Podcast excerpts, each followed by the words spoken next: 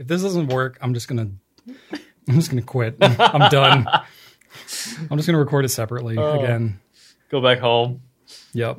I, I give I give up. Okay. What do I do? Do not disturb until this evening. I don't think one hour is gonna cover it. Not for these pencasts. No. Gosh. No. It won't be another 245 though. No, let's let's go longer. Let's break that oh, record. God, I gotta go home. I know I do too. My kid's got a middle school. Oh, that's thing. right. Rachel was telling me about that. Cookies. cookies and coffee and curriculum. I There think is we what it's called. I'm like, Sounds good. I like two out of those. Two out of three. things. Yeah, exactly. All right, you ready? Yes, let's just go forth. Here we go. All Tally right. ho. Sally forth. Welcome everybody to episode number 70, 70 of the Goulet Pencast, where fountain pens are still a thing. I am Brian Goulet, And I am Drew Brown. and we are here from Goulet Pens to deliver this casual and informal, tangential and extraneous, superfluous and extemporaneous fountain pen show, where we talk about what's going on at the Goulet Pen Company and in our fountain pen lives. In today's show, we are going to be talking about a functional way for storing 100 plus pens. We have our favorite pens for each filling mechanism type and which filling mechanism we feel is the best. Love making those decisions. Being put on the Easy. spot. Uh, why blind caps are called blind caps and what those are if you're not familiar. Uh, if it's okay to write with someone else's fountain pen, or if the unique writing styles will alter the nib or mess it up Don't even look at my pens. I won't. They're all brown anyway. I don't want anything to do with those. I'm just kidding. Um, how long bottled ink can last, especially if it's stored for a very long time. And we're going to be spotlighting the Jinhao X159. There's an X now. There's an X in front of the 159.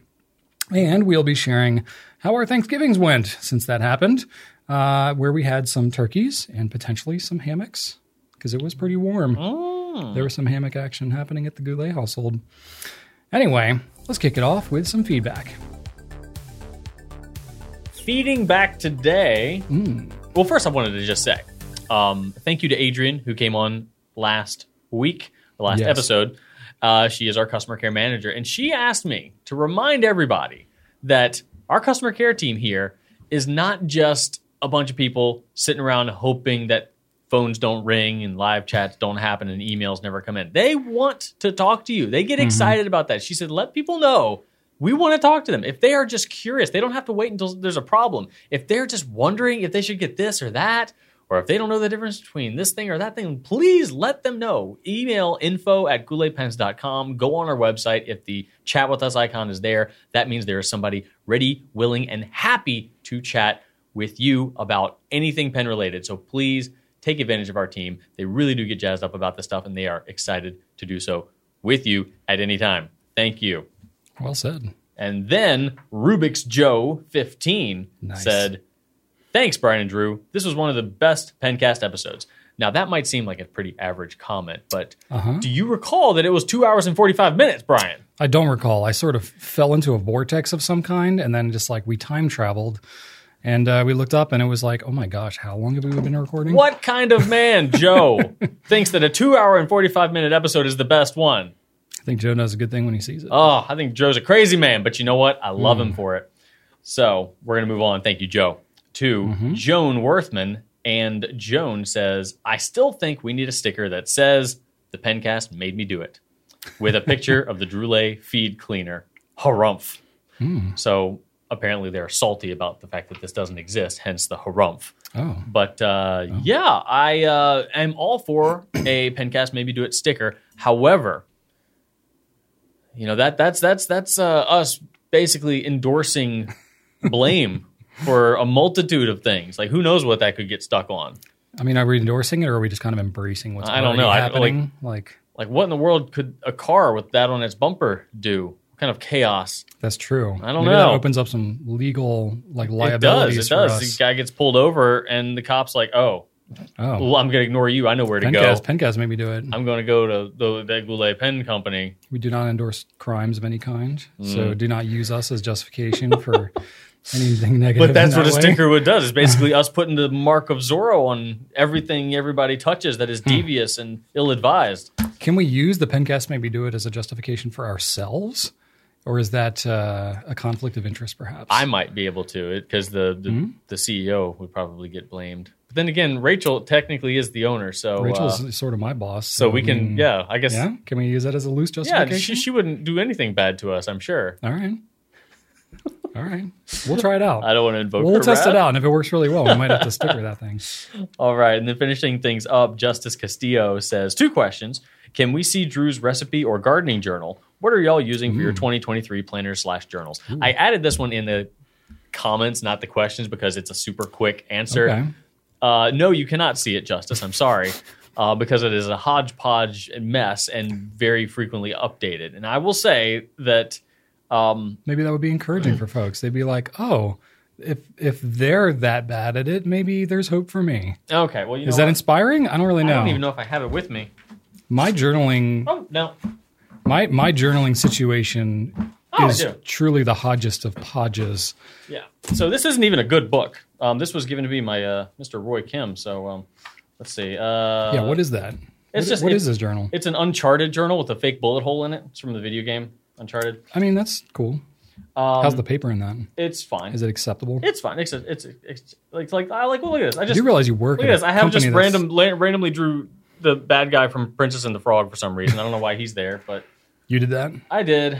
Roy, Roy didn't do that before. Look at uh, like here's where I wrote house plants about like you know when I'm going to water them, what I'm going to do. I think I might even have a watering thing in here about like just when I thought for sure I was going to keep a keep a you know good watering log. Never did that. you have a lot of writing on like the right side totally of abandoned. the journal, but not the left well, it doesn't stay closed very well, so I often have to. Oh, interesting. Yeah. Is it like I didn't know if that was like a bleed through issue? Or Oh, I don't know. I just don't just don't a- know do it. you just hold I it do. down. I do have you know my garden um kind of a little plot. Yeah, I don't know if you can see that, but yeah, blurry, I have blurry. a little grid with all the stuff on there, but it's few and far between. Random doodles. Uh, I don't, know, I don't know how y'all, as an audience, would look at this and pull anything No. particularly helpful out of it. oh, you know, here it's we like go. just very. here are some. Uh, here are it's some. very specific to Drew's scenario. here are some. Uh, these are notes for a toy accordion. This is how to play the Muppet Show theme. oh yeah, the uh, On- ocarina, I think it was called, right? No, no, it's just a toy accordion. Isn't that ocarina a small accordion? No, ocarina is like a whistle.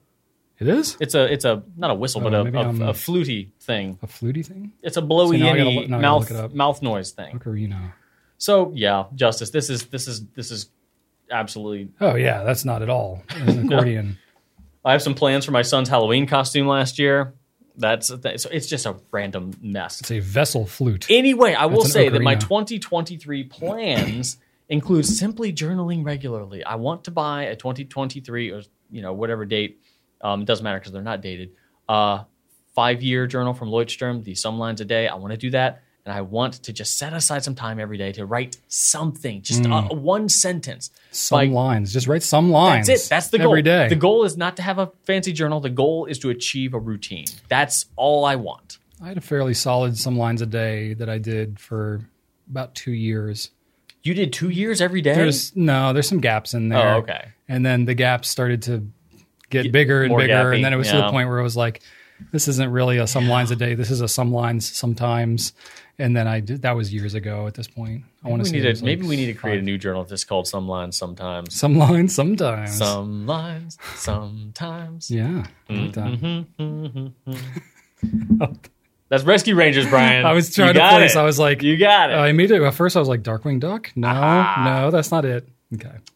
All right, that's it for me. Um, thank you, Justice, but uh, no, uh, journaling at all is going to be my goal in Yeah. journaling. My my journaling situation is a disaster. My nothing goal to is to have a journal. it's nothing to seek inspiration from. My problem is I, I try to use a lot of different journals so that I can speak of them and have experience with them. But what that means is that I end up having notes that are spread all over the place and then I they're completely unreferenceable and I lose track of them and it's very scattered. Yep, Much like my brain. familiar. Anyway, um, okay. First off, got to apologize about the mic issues. Apparently, that saga continues.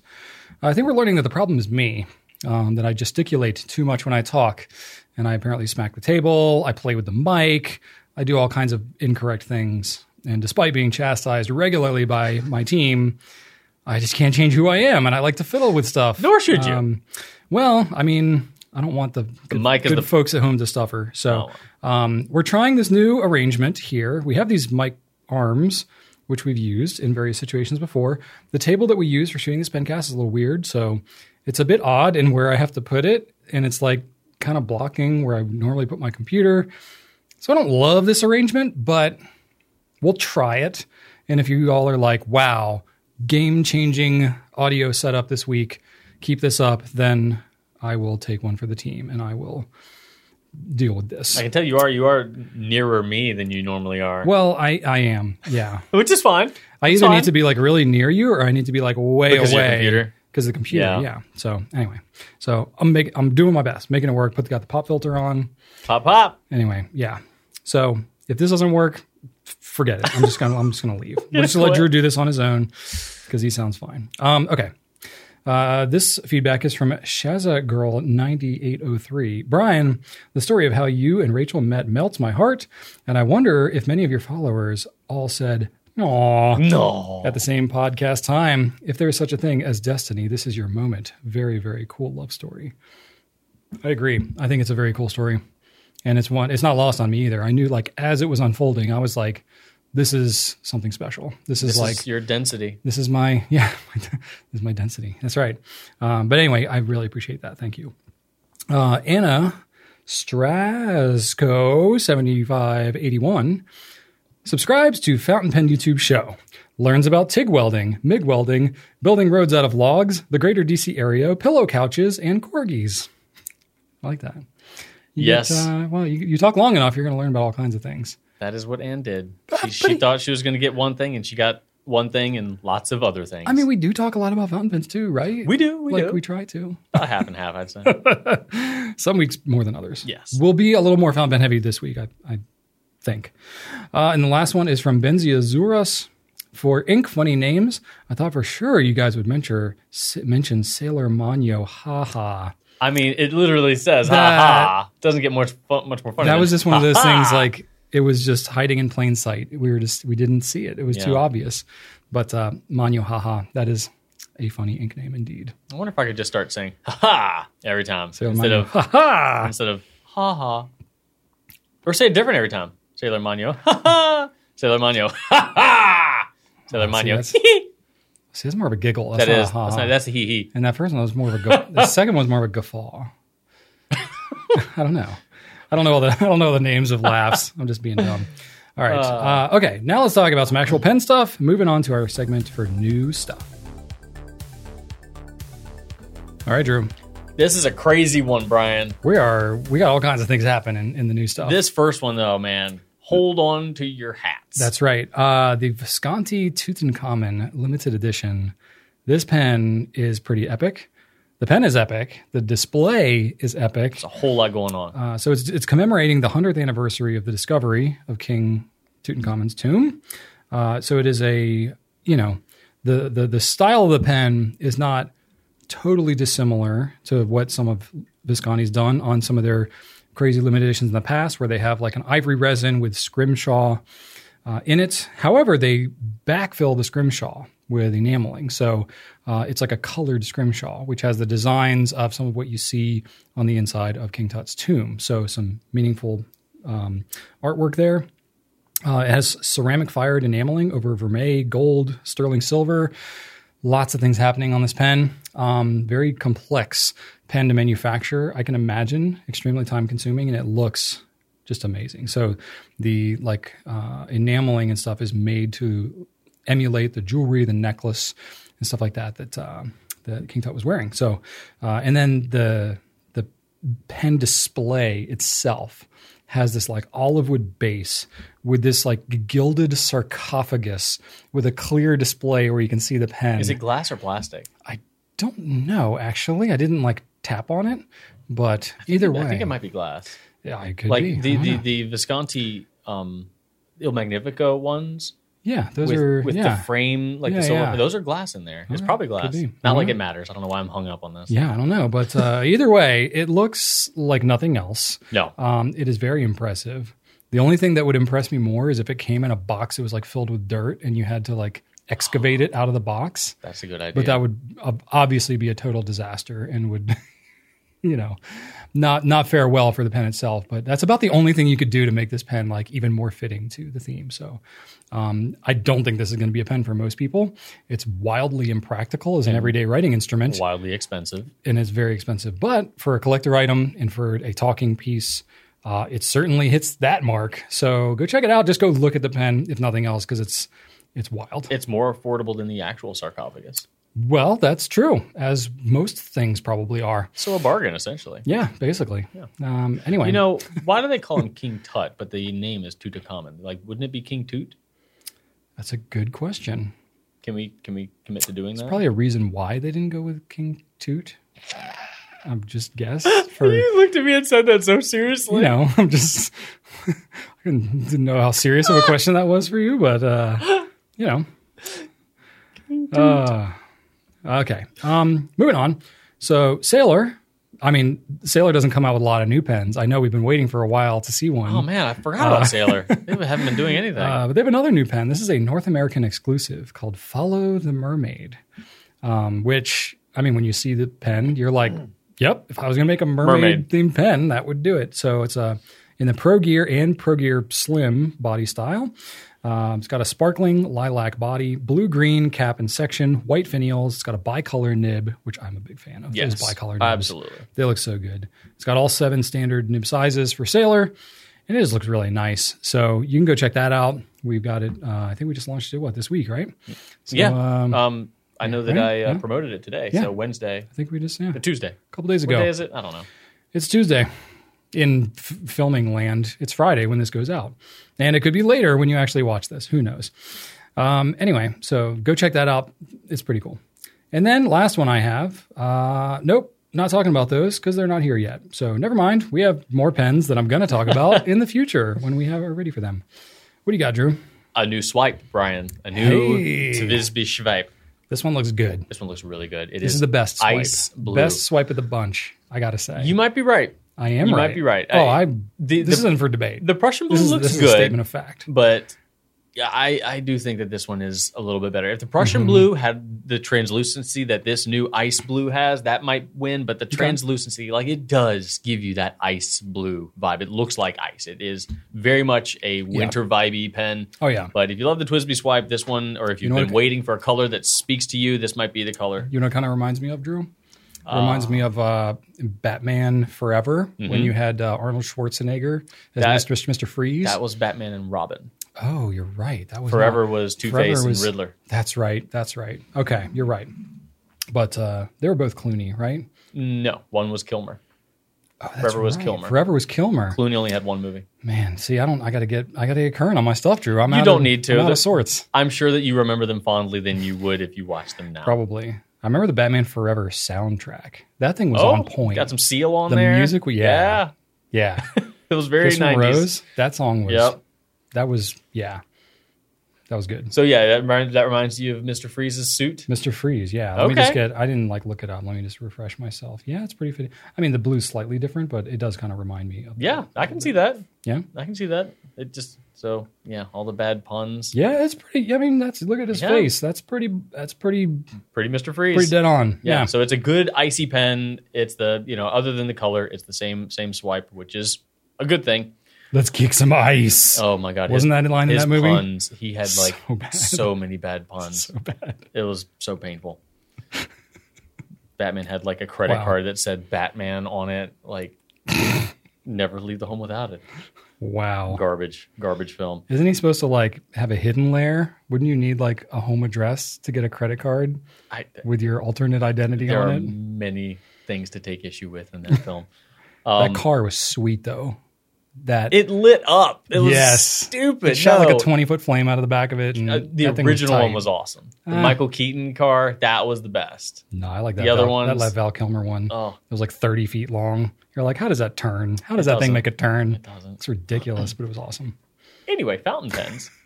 uh, TWSBI Swipe, it's out now. Grab it.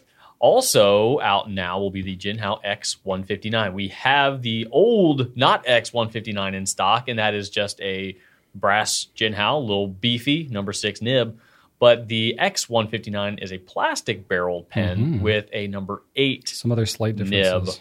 So this is the same thing, but also not at all the same thing. So Mm-hmm. redefine what you think the 159 is because this is new stuff and we'll have more on that later but it's out now grab it if you want it and then finally also this should be out by time this airs at $68 there is a new monteverde innova available so the innova was the uh, was first launched a couple years ago to commemorate monteverde's 20th anniversary and it was done in carbon fiber and rose gold came out in a couple different finishes after that very affordable pen for what you're getting. This newest one, though, is uh, not carbon fiber. It is a uh, metal weave. So it's a um, uh, the the M pro- the Formula M. Uh, what do you, the M could stand for mesh, probably possibly. It's like Or a Monteverde. it's like a metal mesh. Um, I would call it a weave more than a mesh, I guess. Right?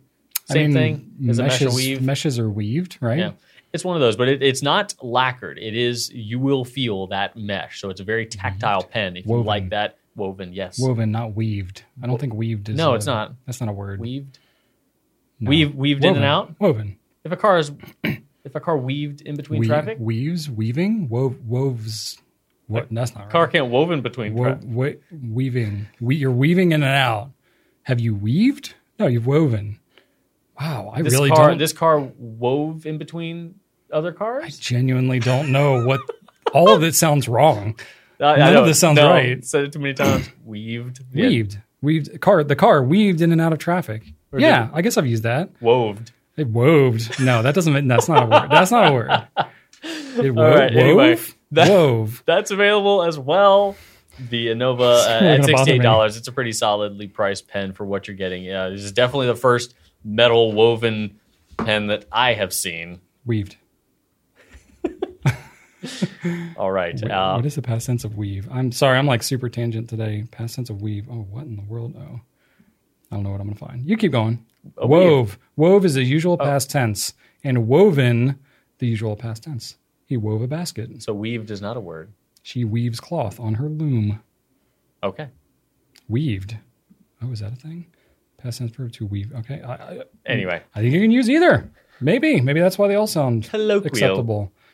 Oh, grammar monster. Okay, let's see. Sorry, you go ahead, Drew. Uh, no, no, we're I'll done. We're ready out. for Q and A now. Oh, okay. Well, then forget this. Y'all can look it up. You probably already said it in the comments. We're just being dumb.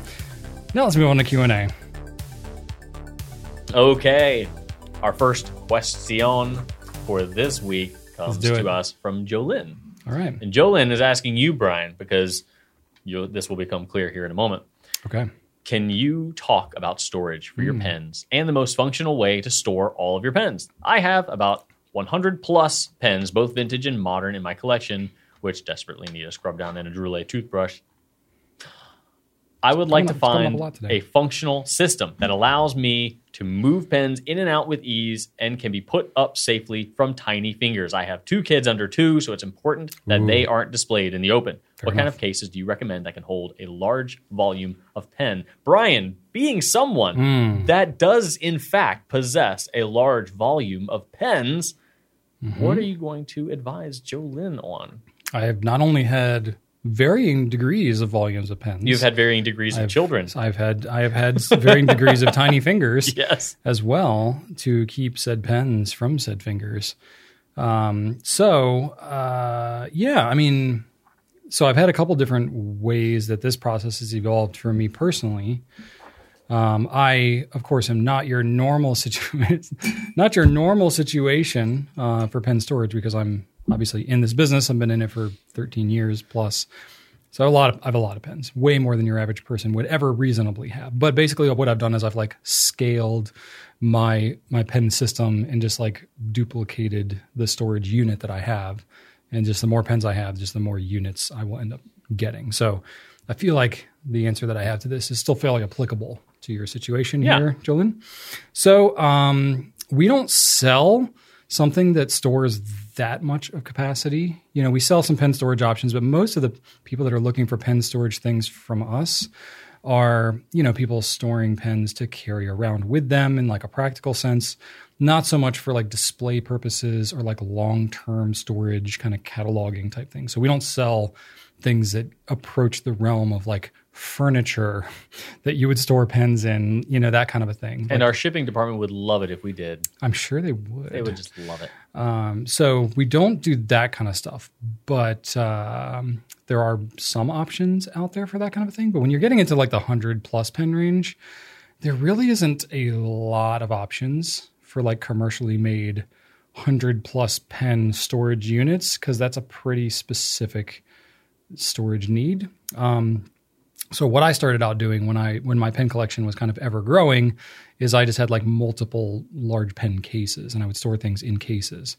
which worked okay for a while, especially if you have like somewhat of a theme or a grouping to your pens. You know, if you have pens that you like to carry around with you and use all the time, keeping that in one case. You have other ones that are like, you know, a certain collection. So you have like a Lamy Safari collection or whatever, you know, and you want to keep all those pens in one case. That can work but I found that you know that's hard to like find things that fit that cleanly into different cases. And then for me personally, I am a very visual person in terms of my personal organization, um, which ultimately means I have clutter everywhere because if I don't see it, I forget I have it or I need to find it. I dig it out of a drawer and then I leave it on the desk. And then it just stays there. So uh, me personally, if I can't like see it easily, then I end up just like rifling through case after case after case, and that's ultimately what ended up happening. I found once, you know, I'd used like the Monteverde 36 pen case, you know, that at the time I think was like one of the bigger pen cases that we had. At the time, it was it was the biggest. It Yeah, was this was the biggest until we got eight- Girologio. Yeah, eight years ago or so, maybe that was one of the biggest and most most affordable.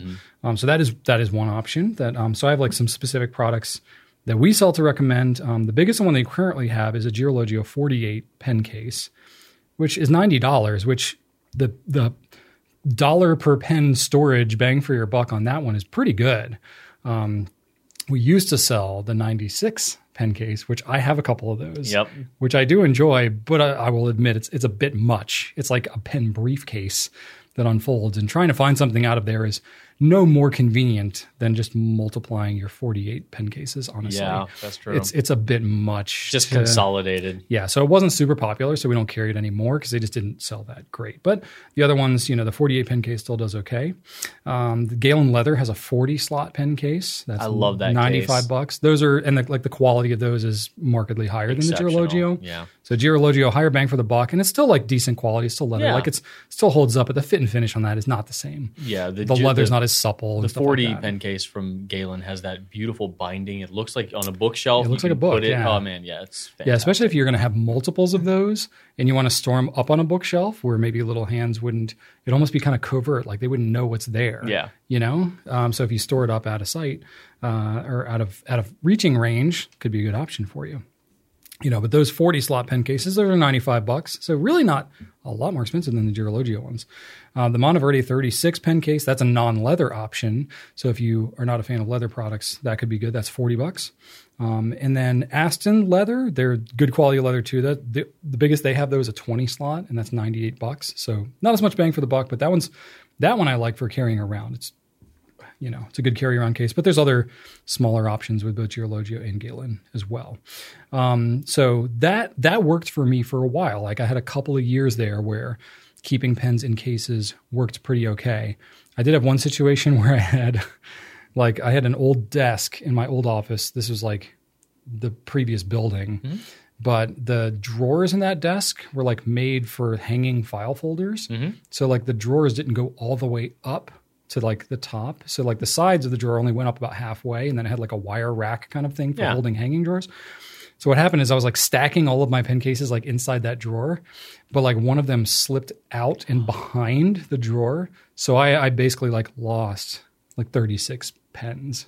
And it took me a couple of weeks, I think, until I finally figured out what had happened. It just slid and fell back. So very specific scenario to me. You're probably not going to run into that, but that's maybe some of the downside of having things in multiple cases is you need to keep track of those cases and you need to um, you know if you're going to keep them away and that, that's part of why i kept them there is because we had our kids in the office at the time they would come in and grab all kinds of things all the time so i wanted to have my pens that i knew were kind of safe and put away little did i know that where i was storing them was uh, the biggest threat to my keeping them safe Precarious.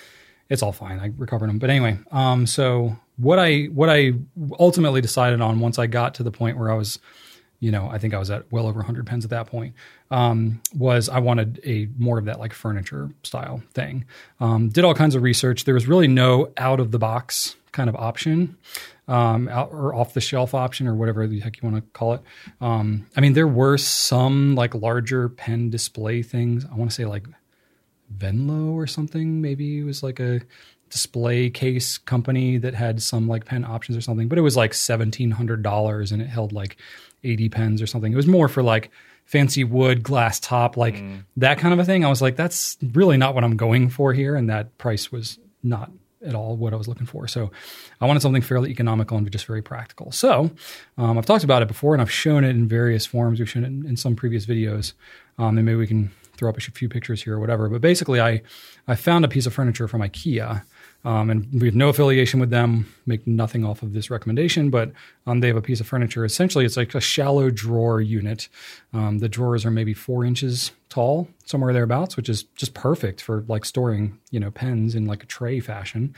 Um, so bought that unit. It's called the Alex. They have several different like sizes of that one, but this is like the 26 inch by 26 inch basically cube um, that has, oh, I want to say six drawers in it and uh, it works really well if you get um, these like slotted um, what are they called slotted display inserts so it's pretty it's it's a item that you find more in like the jewelry kind of like jewelry display world um, so essentially they're like plastic molded trays with a felt lining on mm-hmm. it that have like these little like slots in them that you yeah. can store you know i think they do them a lot for like when you have rings when you're trying to display rings on like you know that like tube type yeah. thing and you have rings on them and you lay them down in there. That's what jewelry stores use them for. But I mean, it works great for pens too. So if you just Google, you know, slotted display inserts or tray insert, jewelry tray inserts, ring inserts, you know, that type of thing, you'll find something similar. Some companies might even sell them under pen inserts. Yeah, like yeah. I found one. I, think I don't know if the company that I bought it from even sells it anymore, which is why I'm not giving like a specific name. Um, but anyway, I had to source a bunch of those out. Um, so I basically bought those like slotted insert tray things, and it really fit kind of well. Where two of those trays would fit depth wise in one of those drawers, right? And then I would just cut the trays to fit you know the the width of drawer and i think in one of those units i was able to fit something like 250 to maybe 300 pens you know and that's not even like stacking trays within the drawers which you could do if you really wanted to um, but if you just wanted easy access to all those things now it's not a locking cabinet or anything like that so you know for little hands you may need to rig up your own locking system. Um, but that is something that's pretty off the shelf. I think that unit's like 150 bucks. Um, I think it was 100 bucks at the time that I bought it. It's gone up in price as everything has probably yes. in the last like 10 years. Um, so, but pretty economical option. It's a couple hundred buck investment between that and the slotted trays. But for the number of pens it stores, it's pretty tough to beat. Um, so, and now I have more pens than that. So I have multiple of them and they stack nicely and that kind of thing. So that's been a great solution for me uh, over time. Um, but there are some other creative things I've seen people in the community do. I've seen people that have found like old cartography, like furniture, like where they you know map displays and stuff like that. And and there's certain you know things like that that are like I don't know trays made for like dental equipment and you know hmm. things. Think of anything that you store cases, that's like probably. yeah, like anything you store that's you know kind of flat yeah. and long. Like that type of furniture could work really well. And there's a lot of people I know who will find them on Craigslist or eBay or that kind of a thing. They'll repurpose them, refurbish them, whatever. That can be kind of a fun project too, um, and you can turn that into the thing. Um, tool chests as well. You think oh, about right. like mechanics chests mm-hmm. or like tool boxes. You can find those pretty easily, new or used. Those can work pretty well, especially with some of those pen trays. Bit of a different vibe. I'm not sure if you want a mechanics chest in your like home office. I mean, maybe you do. I mean, it's I think it's a pretty cool vibe, but um, you know would work really well. Roller bearing drawers, that kind of a thing. So basically, anything with shallow drawers, you're going to be able to get pretty economically to store some pens. Um, so uh, and some of those might even have locking mechanisms on them. So that could be a major plus of looking for that type of furniture. So um, those are my recommendations. That's what I got for you. So yeah, that that hits the nail on the head. I think the only one that I would recommend looking at as well is a company called Toyooka Craft. They are out of Japan and mm. they make some really sought after uh, handmade wooden pen cases, specifically for pens. And uh, They're a little bit hard to get, but uh, Okay, they're they usually are at the San Francisco Pen Show, and uh, you can order them. But Yeah, these are like more along the lines of those like display. Yeah, the one of- that I see the most is a uh, 100 pen case. They also have a, have a 40 as well. So if you're looking for right at 100, I know that in this case, Jolene says she has a little bit more than 100. Uh, probably Hmm. wouldn't help Jolene, but uh, if you if you have 100 or fewer, this is a good, you know, kind of 50 to 100 dollar range. Uh, they're really well received, good craftsmanship. Um, Mm-hmm. Yeah, nice this is like a little higher quality of a display item than Yeah, like an IKEA yeah, piece of furniture. Absolutely. But uh, people cool. really like those within the fountain pen community. So, you know, you check them out on Instagram and stuff. At least envy them as I do. nice. Oh, that's cool. They got some like ink bottle display. yeah, it's a, it's a, it's a cool too. company. I, I wish I had one. Yeah. But anyway, all right. Very cool. great. All right. Next question we got. This one's for you, Drew. This is from Ryuku21. What are your favorite fountain pens of each filling mechanism type? Also, which filling mechanism is the best? And I guess this answer is just for Drew. Since I asked the question, you get to answer it, and I will uh, not answer anything, right? Because I don't. Uh, I'm trying to skirt out of answering them. Oh no, you'll be fine. In myself. fact, you had your notes in here before. I Like you know how. Mm-hmm. sometimes I have mine in there, and you're like, "Oh man, I think Drew influenced me a little bit." One hundred percent. Like I'm having to avoid saying the same things you already said, Oh, yeah? and I'm questioning myself. Like, do I actually feel the same way, or am I only saying this because his notes are right there? Ooh. So I don't know. But Okay, so cartridge converter is my favorite type of filling mechanism. Mm. I'm I'm not I don't need capacity. I like to change my inks out often. So Mm. a big capacity does not interest me. There's a novelty there for vacuum filling, I guess, but I don't I don't really that's not a factor for me. So Mm. cartridge converter honestly refilling cartridges are just fine for me as well if the converters give me a hard time. So cartridge converter my favorite. My favorite cartridge converter pen is my favorite pen, the Pilot Custom 912. So Hmm.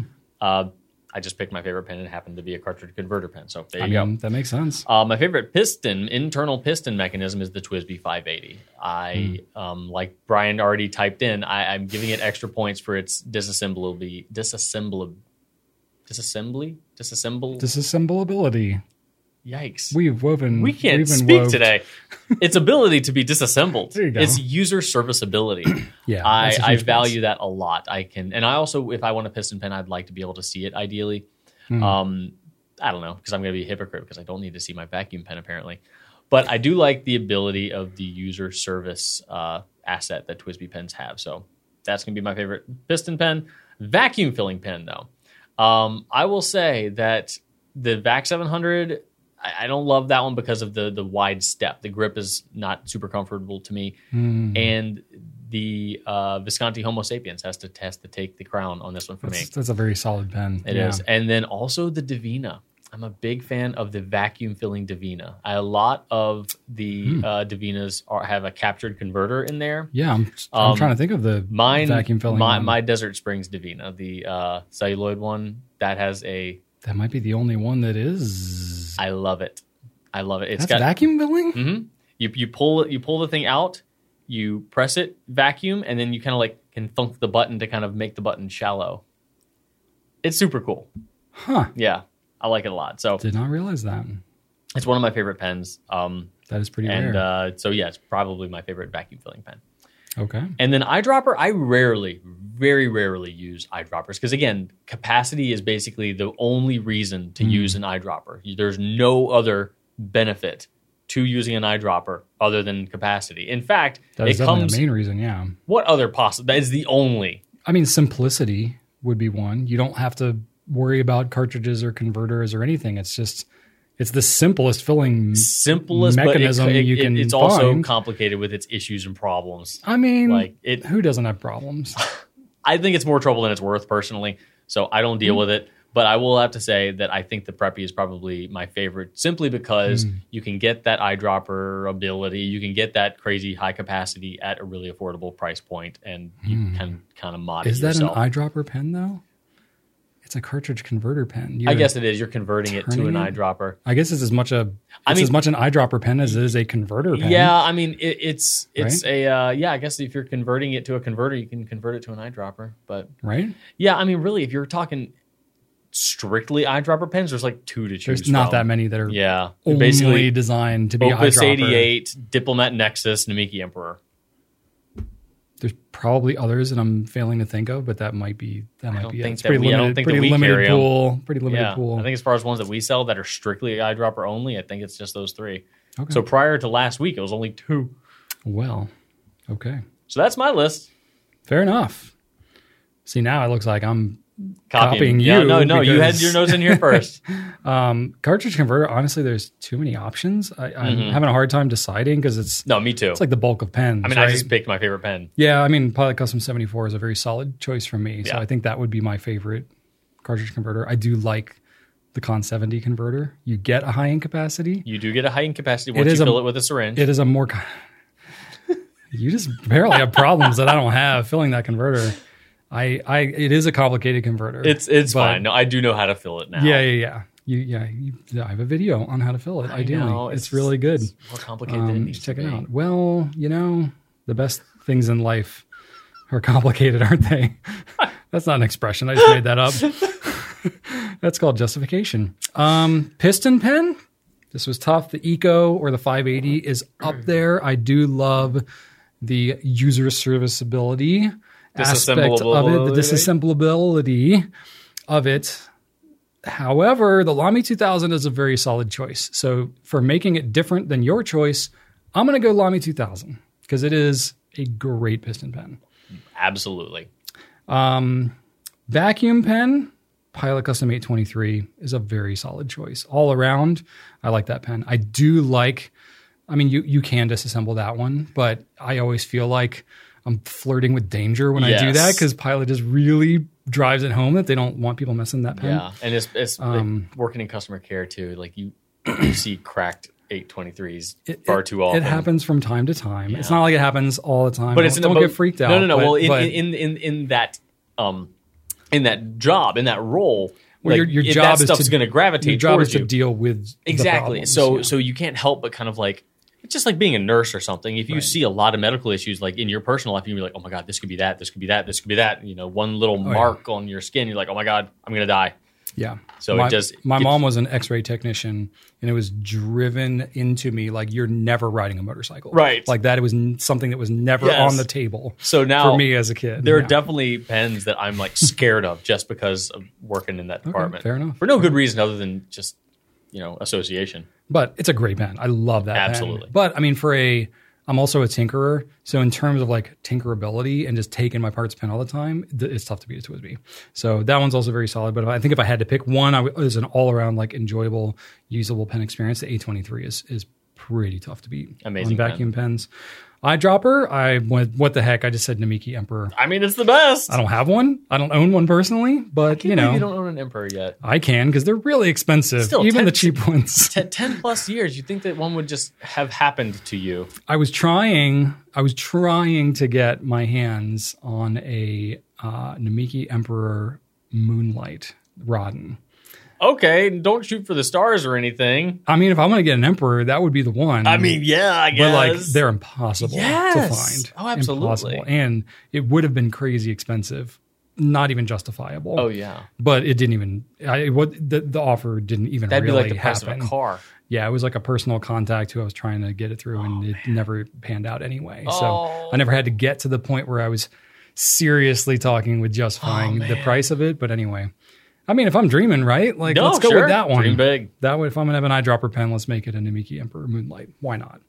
Um, but yeah, there you go. Which felling mechanism is the best for me? It just all around, I, I would have to go cartridge converter like you. Like Versatility. you have so many different options ease of use you have so many so many different choices in terms of ways that you can fill it you know and that kind They're of thing They're generally easier to clean too. Um, Yeah, a yeah, lot like much. with with TWSBI. Yes, you can take all those apart, but other piston pens, vacuum pens, uh, user Mm-hmm. I mean- serviceability is not at the forefront of their designing principles. even with a TWSBI, you still need like the wrench to Yeah. get it off of there and you know like with the Vac seven, vacuum with, with the eight twenty three, I love that pen, but it's so hard to get completely clean. Every time you pump that uh, vacuum after you've done it, you get that spritz, and it has a color tinge to it. And if you're like me, it just drives you nuts. I need it all gone. Hmm. And uh, you know, you could pull the nib and feed and get a syringe in there and just start blasting, but it's nice to be able to take it apart, yeah i hear or you Or just stick with cartridge convert.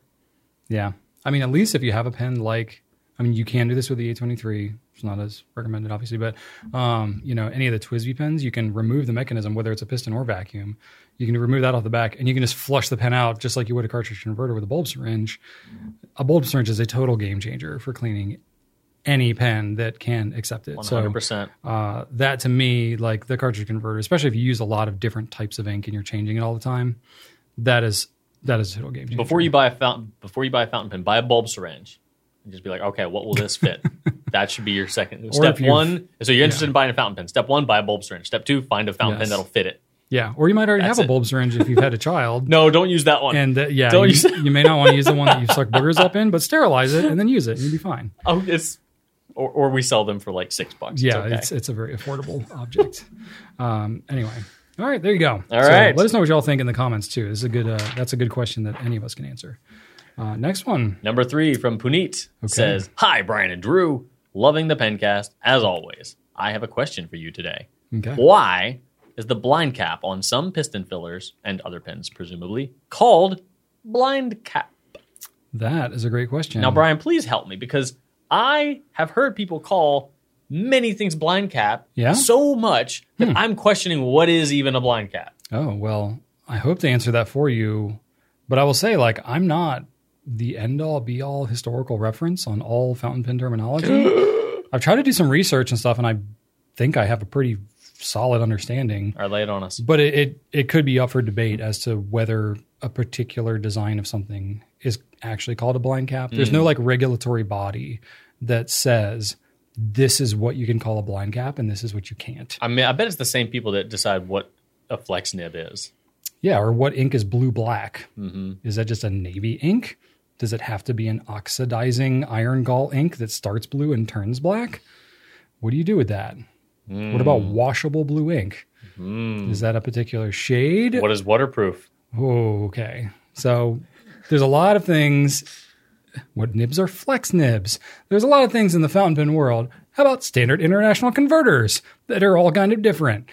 So there's a lot of things in the fountain pen world because it's an enthusiast driven, non regulatory bodied, like the Wild West. thing. It, it is a little bit. It's more like sort of the community and the market dictates what's generally acceptably called things. And, you know, there's all kinds of things that naturally ev- evolve in the lingo.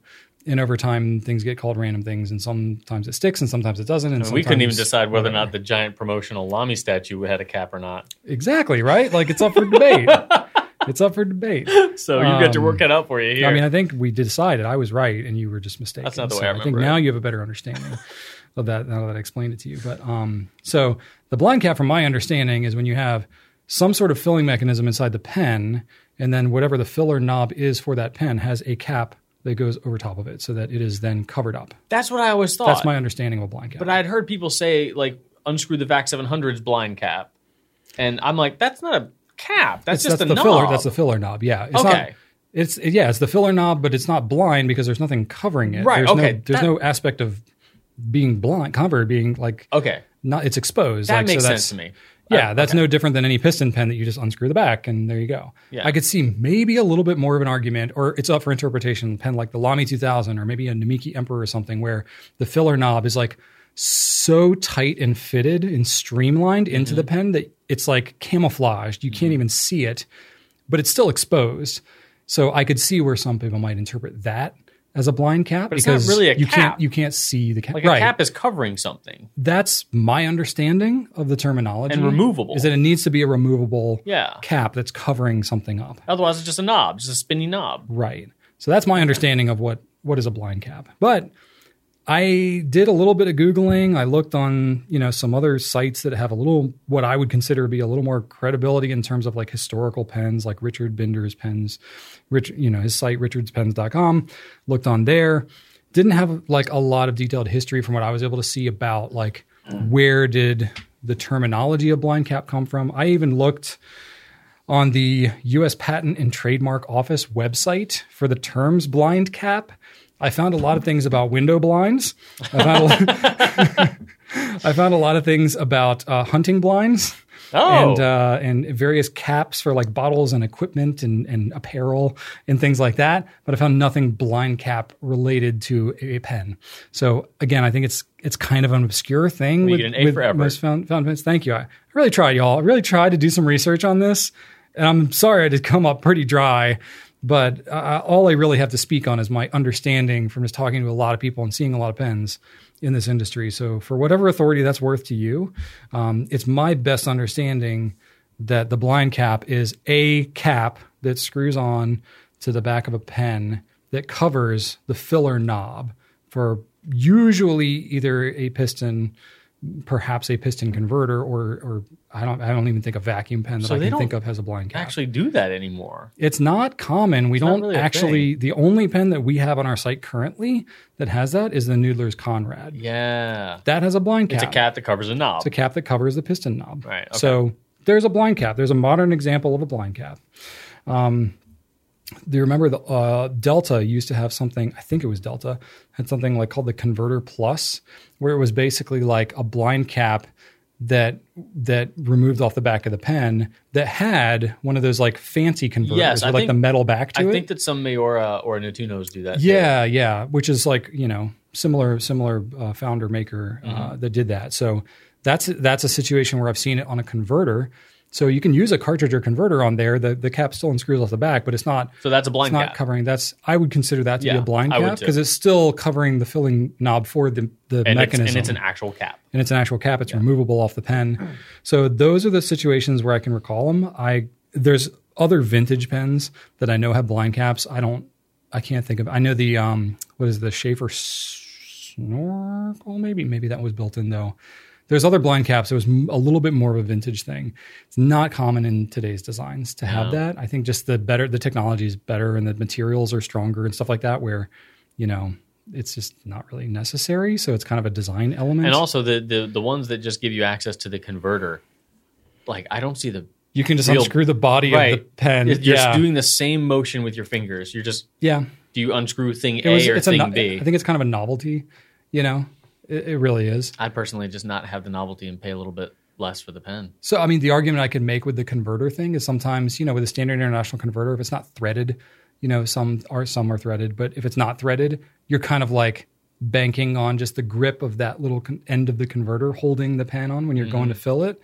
Whereas if you have the if you have they're holding the body of the pen, there's nothing to fall off, right? There's you're not going to lose anything in the bottle of the the you know. So you still get to unscrew the. So I mean, but it's like More to hold on to, I guess. yeah, No. you're you're sort of like solving a problem that doesn't really all exist right, that much. right. So an argument could be made, but you also just have a converter that fits on well, and then it wouldn't be a concern. Yeah. So that's about the only thing that I can really think would be beneficial there. But um, you know, so I think that uh, it's not again, it's not very common. I was going to say the main advantage to a blind cap is it, I guess, it protects the filler knob from maybe being unintentionally twisted when it's being handled, or if you have it in your pocket or whatever. I don't think that happens. Or it might just be an aesthetic thing. But yeah, I think largely it's an knobs aesthetic. are knobs are not as attractive as a nice uh, flush, you know, extension of the barrel. I guess, but you can also design a knob to be flush. I think that's the direction they went. So I, you know, like the like the like the 580 for example. Like that Yeah. knob is a very flush, congruent piece of the pen. I think it, to me it kind of falls in with something like a like a lever filler. Mm-hmm. Like lever filler was a technology that existed at the time that it did. It served a purpose for what it was doing. But as soon as better technology came around, it wasn't really necessary anymore. And so there are vintage pens that have, you know, that aspect aspect to it. And there may be a throwback every now and then or a redesign that that has that as a novelty, but it's not really required anymore. I would say that blind caps kind of fall into that same category, which is why you don't see a lot of them anymore. I think that's about right. But I mean, probably a lot of people still call them blind caps because I guess in their placement and in their, you know, somewhat of their functionality, it's similar to like you would have as a filler knob on a vacuum pen or something. So I guess people are considering like it's a knob that somewhat feels removable because you're pulling it out so far from a vacuum filling pen. Mm-hmm. You know, I can, I can see, I wouldn't like chastise anybody, but I, I believe the blind aspect to it is it's actually being, co- you know, it's like covering Yeah. the filling mechanism. Yeah, the that sounds about right. Yeah, that's my best guess. All right. No, I sounds could be good. I could be wrong, but that's my best understanding. That and I found nothing in my research to dispute that understanding or confirm it, really, because there's not much out there. Which I guess is why we get asked that question. So let's just go with that. I was I was actually just talking with uh, Ethan earlier today. We were talking about uh, converters and like standard international and how it's sort of standard, but not necessarily standard because he was looking at the swipe and it's like, oh yeah, that's standard international that really only fits the swipe, you know. So we were talking about like we need to we need to like start like the global authority body on fountain pen like terminology and stuff like that because like some it's always some it's so you know it's like so confusing all these different terms all these different Yeah. things i was like let's just let's just do it. Let's just become the authority and just dictate that. And uh we're not actually going to do that but i was like it would be nice You know, if it's that kind of, happened though It's kind of like uh, the term pocketbook. You know, now it's Hmm. some people call purses pocketbooks, even though we, they absolutely do not fit in pockets. what is the difference of a pocketbook Well, I think no, no, I think a pocketbook at one point probably did fit in a pocket. At long olden days, it probably was a small I thought it was like a wallet size. purse that like had pockets in it or no, like, no, I think it used to be a small thing, but it just got bigger and bigger and bigger, and now it became purse. But people still call them pocketbooks. One hundred Hmm. percent, they're not. Um, Unless I'm wrong, maybe you're right. or i'm thinking like Maybe they're what's like like a backpack versus a book bag You yeah, called a book bag yeah. But but I get what you're saying. I, I'm trying to think of things that fit that blind cap thing, Yeah, where it's yeah, like yeah. they used to be called something, and we still call them that, even though they're no longer that thing. I'm sure that there are mm. other examples of that. yeah Anyway, cool. Or All like right. my kids are like, why do we call shorts shorts, but we don't call pants longs? right. because they're regular. Yeah. They're and why is it standard. why is it pluralized? It's one piece of clothing. Why is it called pants? Yeah, that's right. Tell me. I don't know. I don't know. I don't know, man. Go figure. Somebody needs to make the authority on this. So there you go. Blind cap. I'm laying down the gauntlet we right there. Cap that covers a filler knob. Okay. Question for you, Drew. It's from Emily uh, em, Emily Eli. Is it true that you can't write with other people's fountain pens because everyone's writing style is different? I'm so glad she asked this because this is not the first time I've How heard is this, this. still cycling around? I don't know. Is one Who's- hundred Who's still percent. perpetuating this? This is not the first time. I, mean, I think someone else asked me. Oh, it comes too. up all the time. Yeah. No, it's a myth. It is absolutely a myth. It is an obnoxious, ridiculous, insane myth. Unless you give your pen to a person that grips it like Shrek and tries to murder someone with it, it's going to come back to you in a pre- in the normal stuff. Um, it- these things are steel and and very strong gold. Like You know, uh, simply writing with them properly is not going to do anything other than maybe not write if they're using a really funky angle. If they're using a really funky angle, it's just not going to work for them. But it's not like they've now made it theirs and they're the only one. It's like finders keepers. Whoever thus possesses mine fountain pen is doth the owner henceforth. Like that's not the way it works. It's ridiculous. I can see where maybe some of the origin of this may have come up at one point when I don't know. I have no historical basis for this whatsoever. But there was a time when fountain pens were basically the primary writing instrument. Everybody used them because they had to. That was just what you had available to you. Mm-hmm. Once ballpoints and other things came about, fountain pens became a little more obscure and a little more expensive and, you know, that kind of a thing. So I could see in a time where things were starting to transition and then maybe there were some people who were not as experienced with fountain pens but still wanted to use them, try them, or whatever, I can see it being a great excuse for people that don't want other people to potentially ruin the fountain pen because they don't actually know how to use it and they're going to mash it down or ruin the nib or something like that.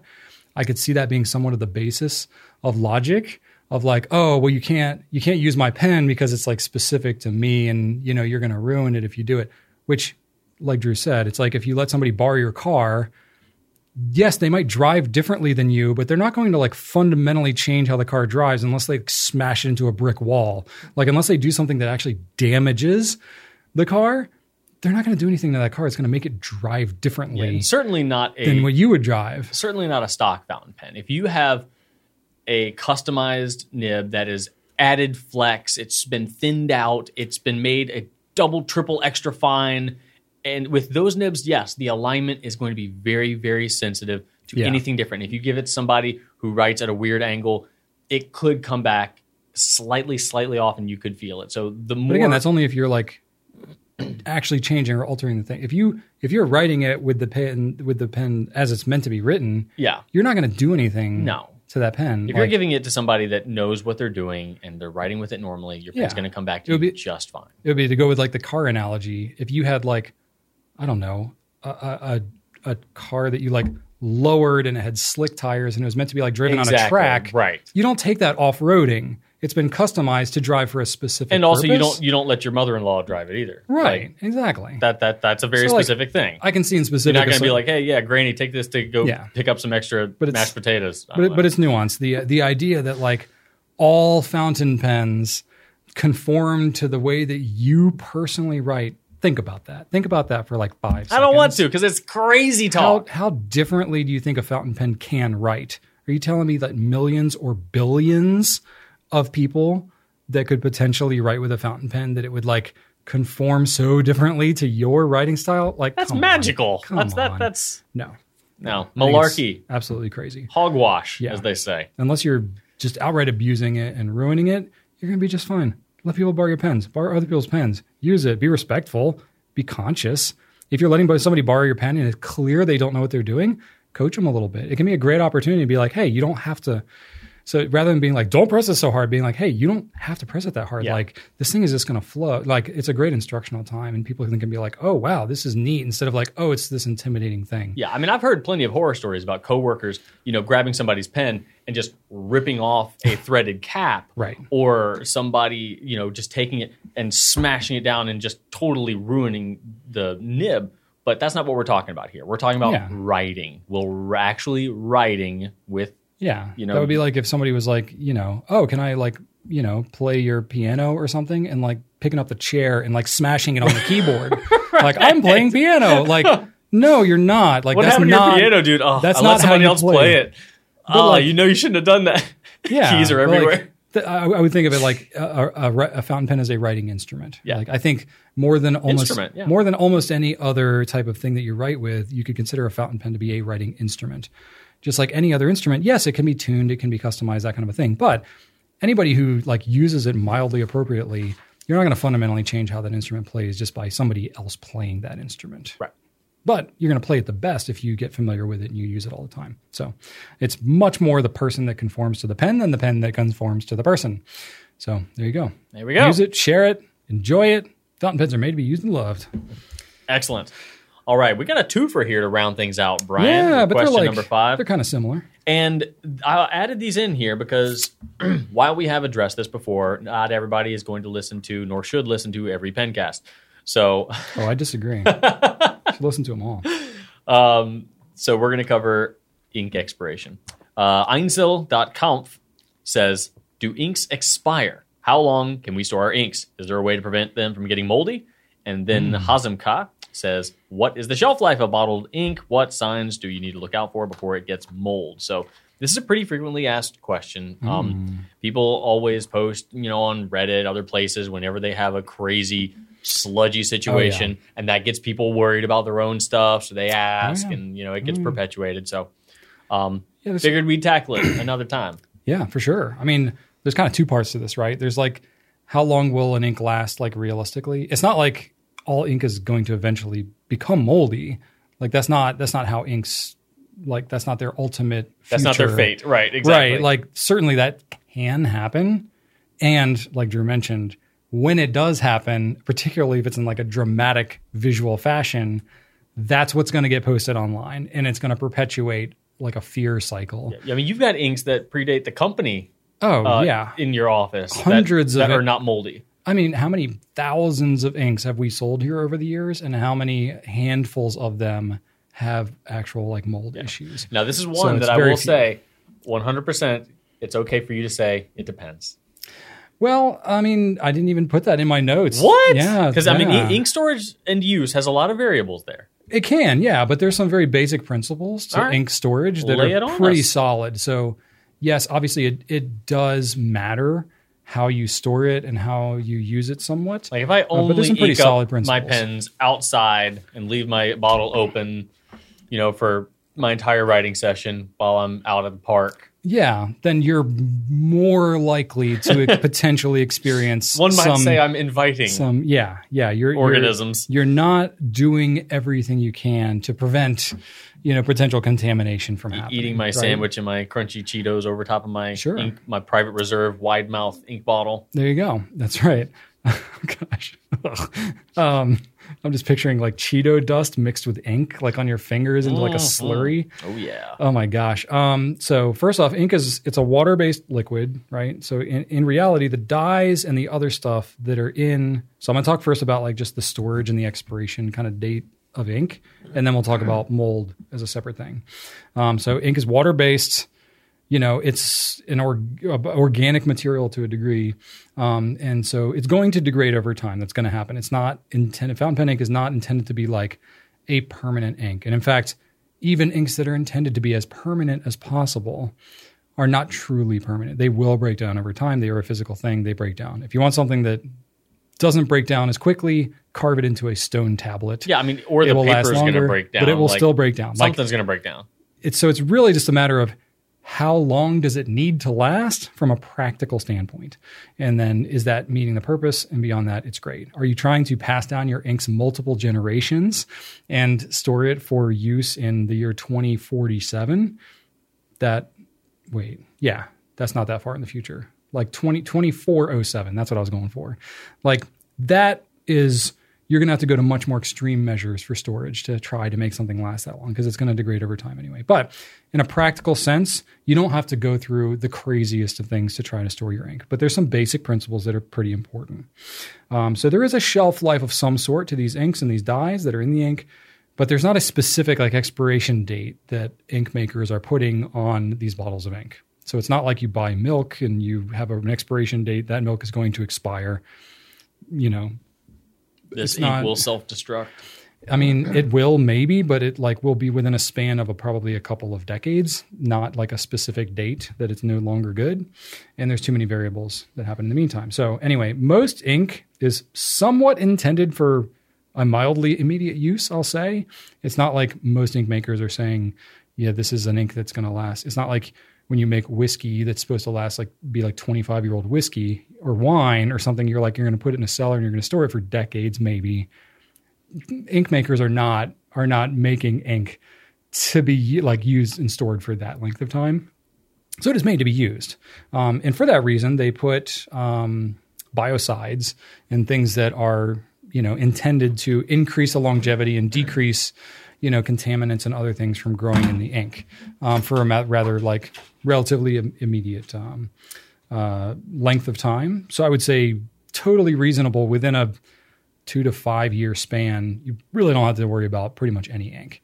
If you're going for longer than that, okay, you may need to take some additional steps when trying to store your ink. Um, and the biggest things that are enemies for a long ink life, so the things you want to avoid, I think that's probably the easiest way to The frame it, frame it, avoid the noid. Um, UV exposure. UV exposure, sunlight, or even just, you know, UV lights just in your office or your home. Sun is the enemy. Yeah, any light is going to break down specifically the dyes in the ink. Um, it's not like you're necessarily going to have like mold and stuff that'll happen in there because of sunlight. That's other issues, but what's going to happen is that UV exposure is going to break down the dyes, and the ink is going to fade over time. It's going to change color a little bit. Um, so that's the main thing you're trying to avoid with UV exposure, and that goes for ink in the bottle as well as ink on paper. So if you have writing that you've done as well that you want to last a long time, don't keep it out in exposed sunlight for extended periods of time. It's okay. Use your notebooks, read them, and all that kind of stuff. Don't worry about that. But you don't want to like leave an open notebook of something very precious that you've written by an open window for years because it's going to fade. Pretty much no matter what ink. Um, moisture evaporation. So if you don't have your bottle capped tightly, or if the the seal on the cap is not tight, or you just have you know a really really dry environment, and you're leaving the cap off for extended periods of time over a length of time, you can have evaporation that happens. Now you can do to a degree reconstitute that ink because the dyes themselves don't evaporate. It's the the water in the dye that's going to evaporate. Um, that uh, can be reconstituted, but how accurately can you do that to get it back to its original color and so on? Let me ask you a question, Brian. If I had an ink that I knew I was going to store for a long time and I questioned the integrity of the seal. Okay. Could I make a mark on the side of the glass where I knew the level to be at the time of storage, and then say I revisited it in a year or two, Mm-hmm. Yeah. and then I would, in let's say the ink le- the level was lower, I could just add water up to the line. That potentially, yeah, yeah. That's that's probably the, one of the better ways to go about doing it. Look that. at me, I just came up with one of the better ways. That's not a bad idea. Look at me, It's not a bad idea at all.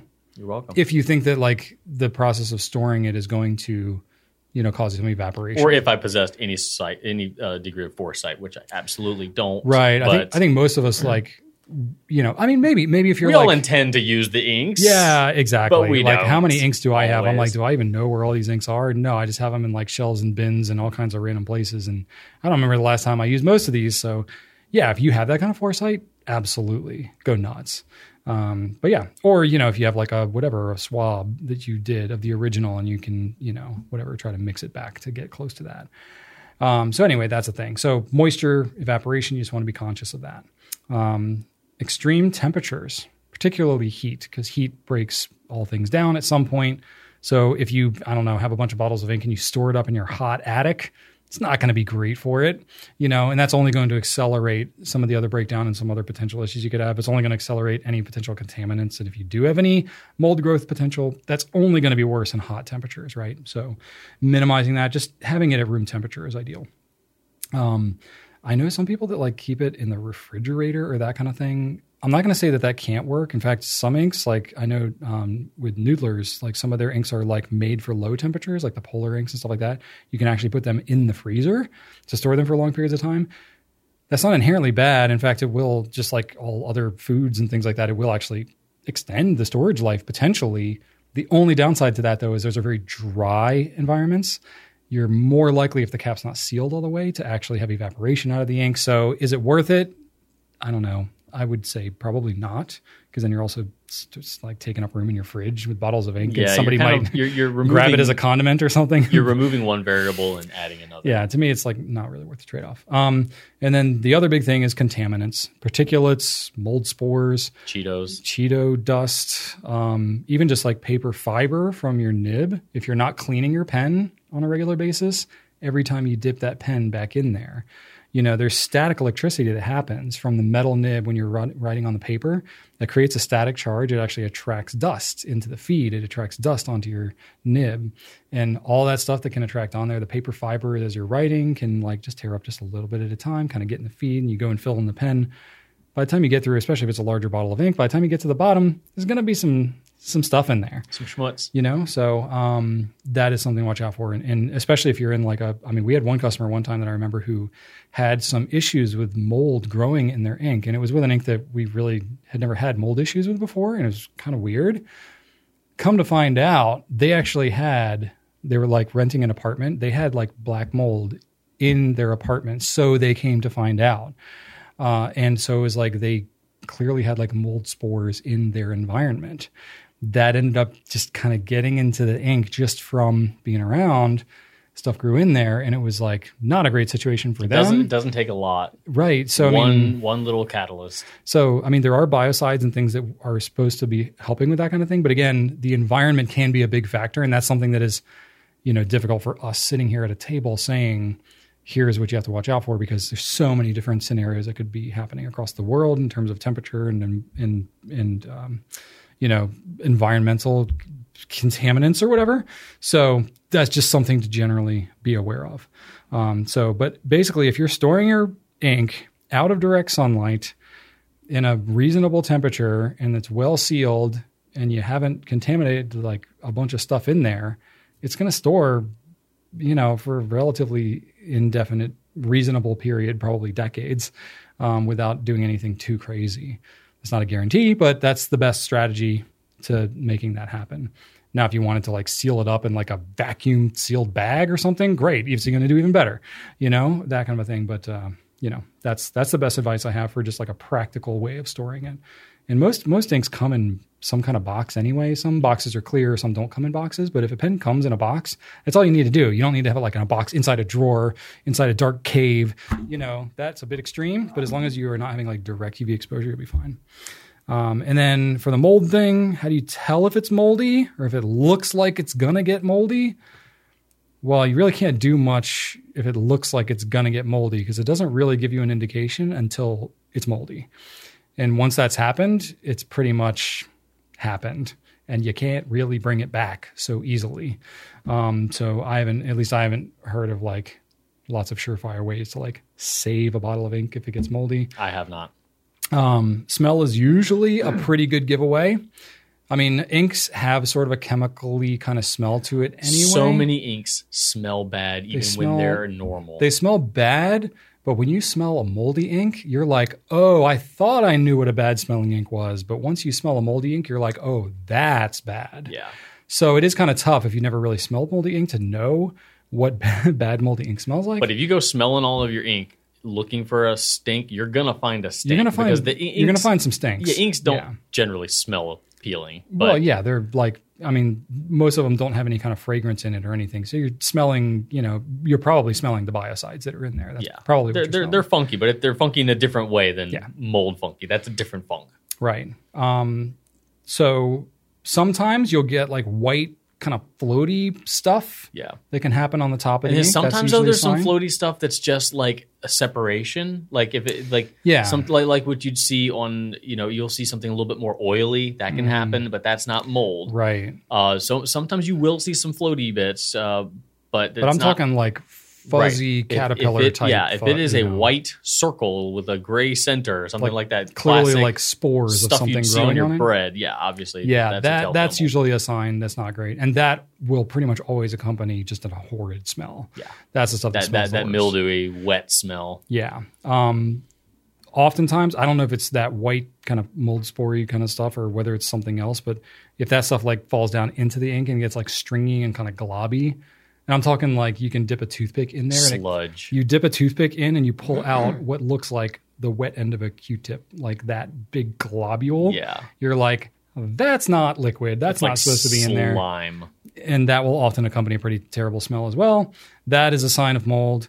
Um, there are so th- those are pretty much the signs that I know of. I haven't really seen too much else. Sometimes you, if it's a really light colored ink, you might be able to see stringy, like floaty stuff around in there.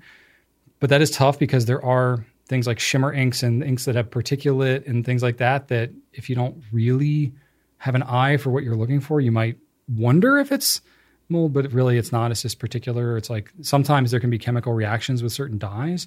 Like if it's a really saturated ink color, I know this happens with um, Noodler's Dragon's Fire and Georgia Peach. There's like some of these like pinky orangey kind of colors. It's almost Just like something cri- with the dyes. something It like crystallizes. crystallizes. It almost looks like shimmer. Yeah. Um, that is a natural thing that happens just with the reaction of those dyes over time that's not a mold that's not a problem so that's kind of specific and, and but you really can't see them unless it's a really light colored ink most inks are pretty dark and you can't really see through it so it's pretty much like fishing around with a toothpick and toothpick is good because it's it's not super absorbent like a q-tip it's going to be tough to tell because it kind of looks like Also, thing- Fuzzy. things Anyway. can fall off of that. yeah you don't Uh, want nothing can fall off of a toothpick. Really. Toothpick is relatively relatively okay. Um, but anyway, so if you have that, or obviously if you're filling with your pen and there's like you have a hard time filling because there's like globs of crap, then you want to clean your pen very thoroughly. You know, ideally with some type of cleaner that kills mold. Yeah. Um, but you know, and any pen that it is stu- touched. yeah. I mean, you, you think of like horror stories of like, oh, I have moldy ink, and then it destroys all your pens. That really doesn't happen very often. I hear about that so incredibly rarely. The only time I've really heard about that is with vintage pens, where there's like, you know, a rubber sack or some like natural material, like a casein feed or something like that, and the thing sits in there for a while. Maybe it has an issue, but I mean, I also in my previous life I power washed houses and decks bleach kills mold. Like it will indisputably kill mold. It cannot survive. So like you dilute some bleach and you clean that through the pen. You don't want to like soak it because bleach can also do harmful things to metals.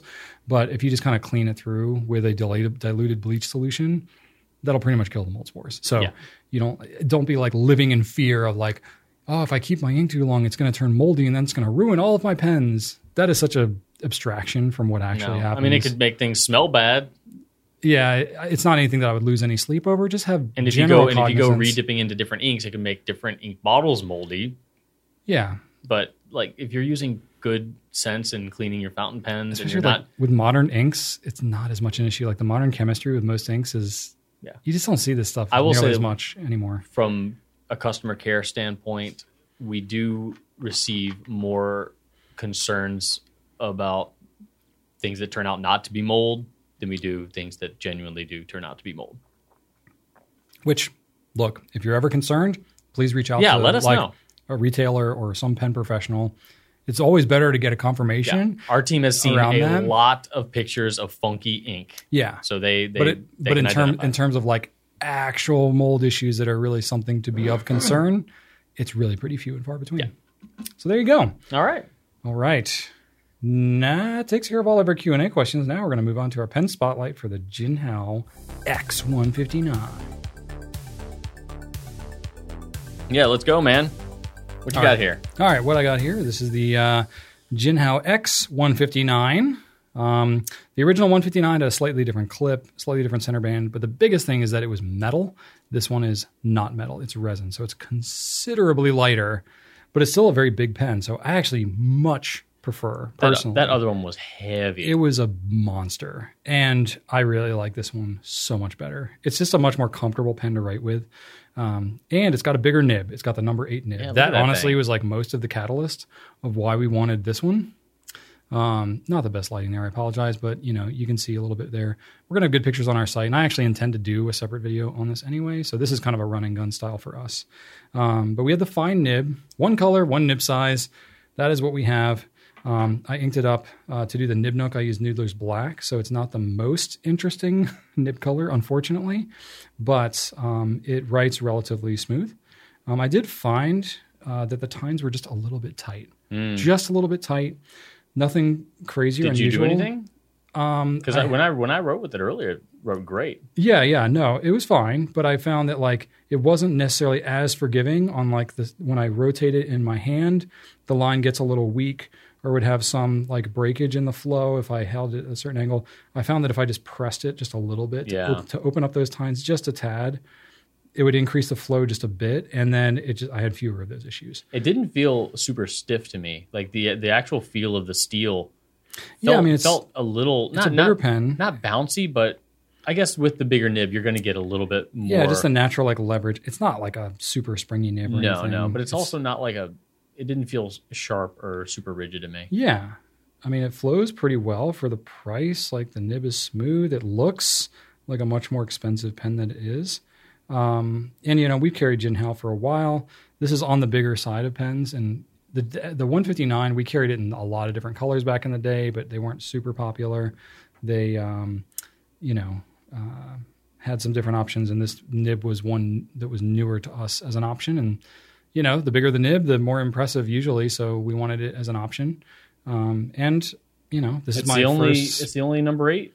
It's the only number eight that we currently have. I think. Well, the, Hmm. I, there might be one out there that isn't identified as a number eight. Okay. That's similar enough, but this is like officially a number eight. Yeah, it's big. It's a big nib.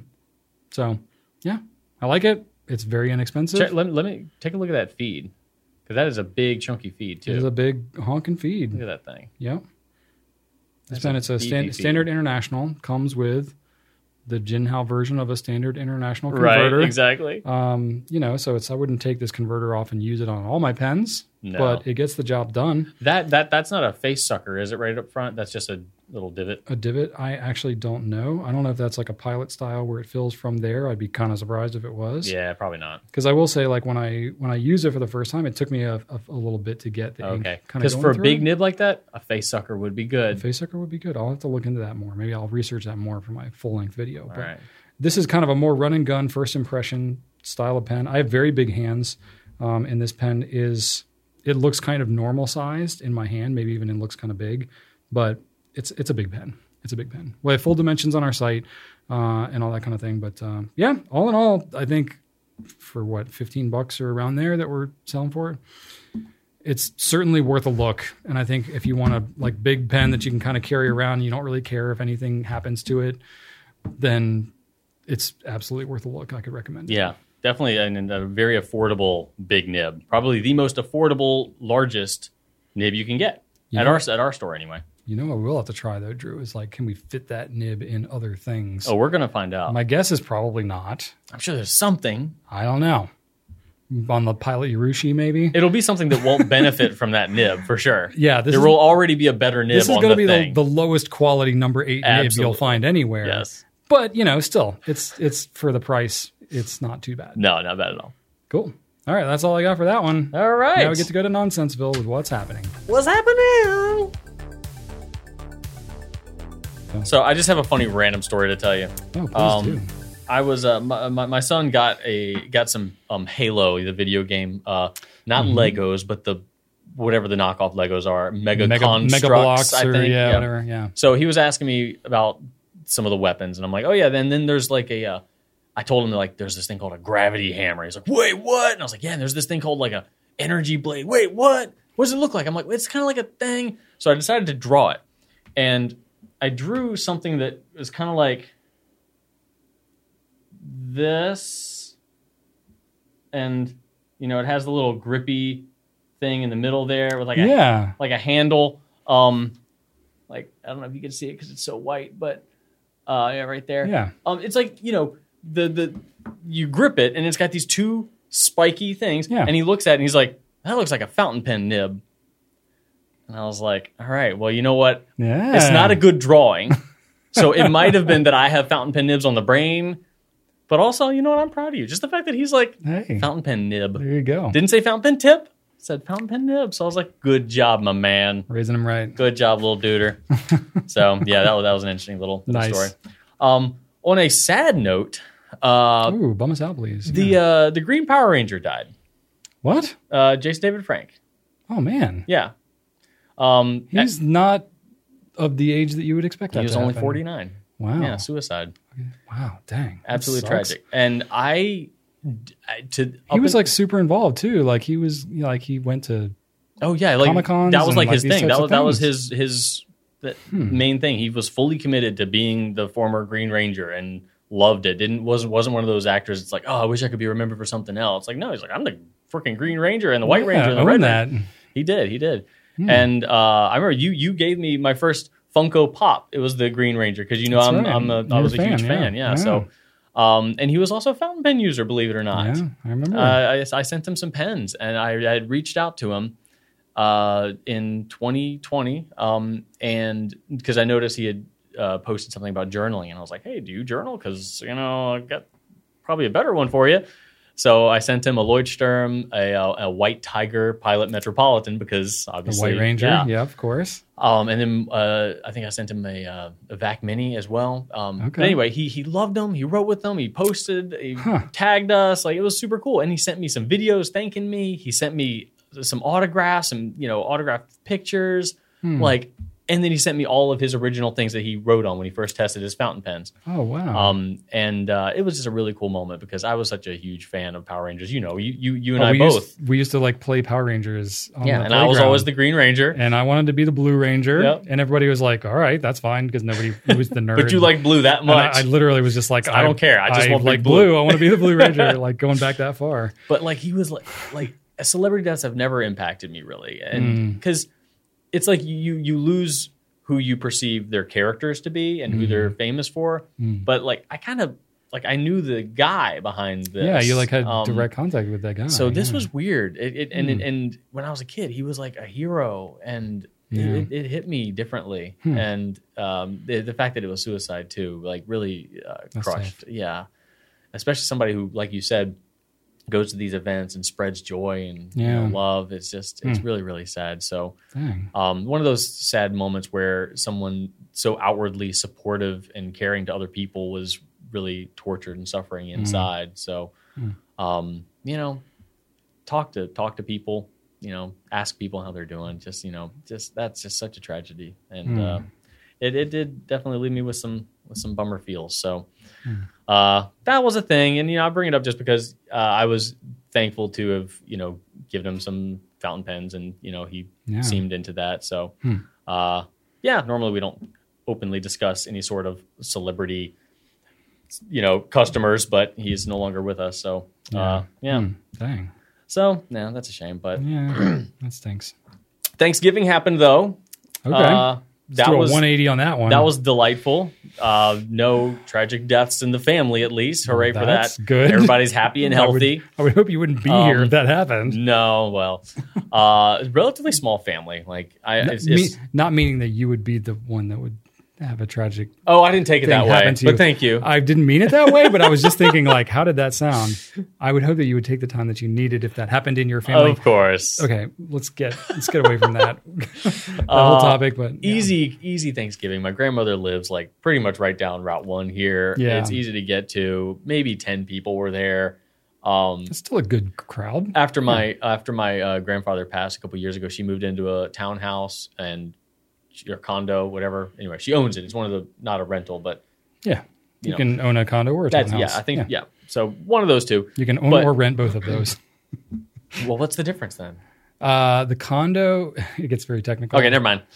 The condo basically is like you because my parents live in a condo, so and, and my degree's in property management. But um, the condo basically like you don't own the outside of the building, so like you pay into an association Mm-hmm. that maintains the outside, and usually they'll replace things like roofs and gutters, and Mm. they'll do all the yard work and the snow removal, all that type of stuff.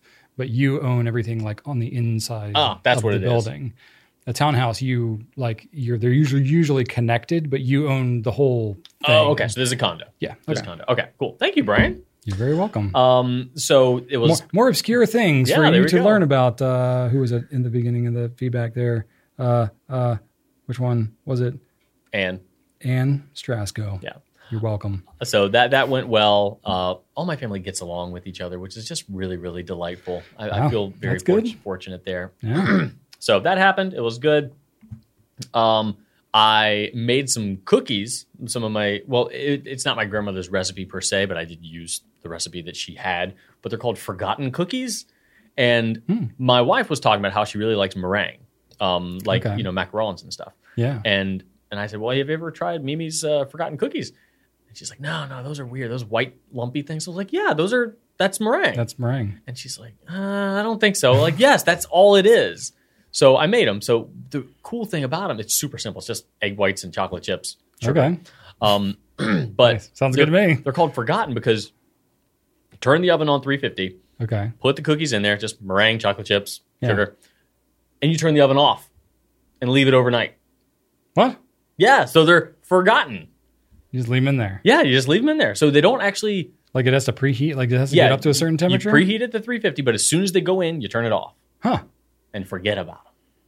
Interesting. and they they just you sit there overnight. They said you know you know about twelve hours or so, and um, you come back and there you, there you go. You got cookies. That sounds easy. It was fascinating. It was super easy. It was interesting. Um, not challenging at all, considering how few ingredients there were, and I'm wondering now Um, why you didn't bring any of these in. for us 'Cause to I ate 'em. on the because I ate them, they're gone. So you're just like telling me about these Um, amazing cookies. You I'm can like, make them. You get the kids good. involved. It's so super simple. Um, it it you can't really go wrong with them. So All right. just whip them up, plop them on a pan, forget about them. Love it. There we go. Sounds good. So that that was actually pretty fun. And uh, yes, Shannon liked them, and they're like, "Oh, these are meringue! Yay!"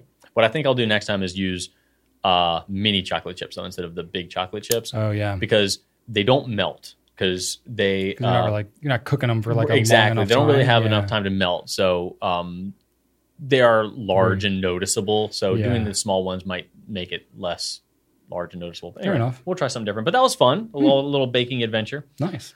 Um, and I started a new video game, Brian, because I Hey. finished Ghost of Tsushima, um, Okay. which is the samurai game I was Where playing. cherry blossoms are Yes, happening all, the, time. allergies in Yep. the trees. Yes, right. um, finished that. It was an amazing game. Very environmental, very relaxing at times. Nice. Like I love those games that you can, if you don't feel like fighting or battling, you can just kind of roam about collecting resources or something like that. If I'm Hmm. Yeah. just chilling, or you're like, all right, I want to, I want to go do something. I want to conquer a, you know, outpost or whatever. That option is available to you. There you go.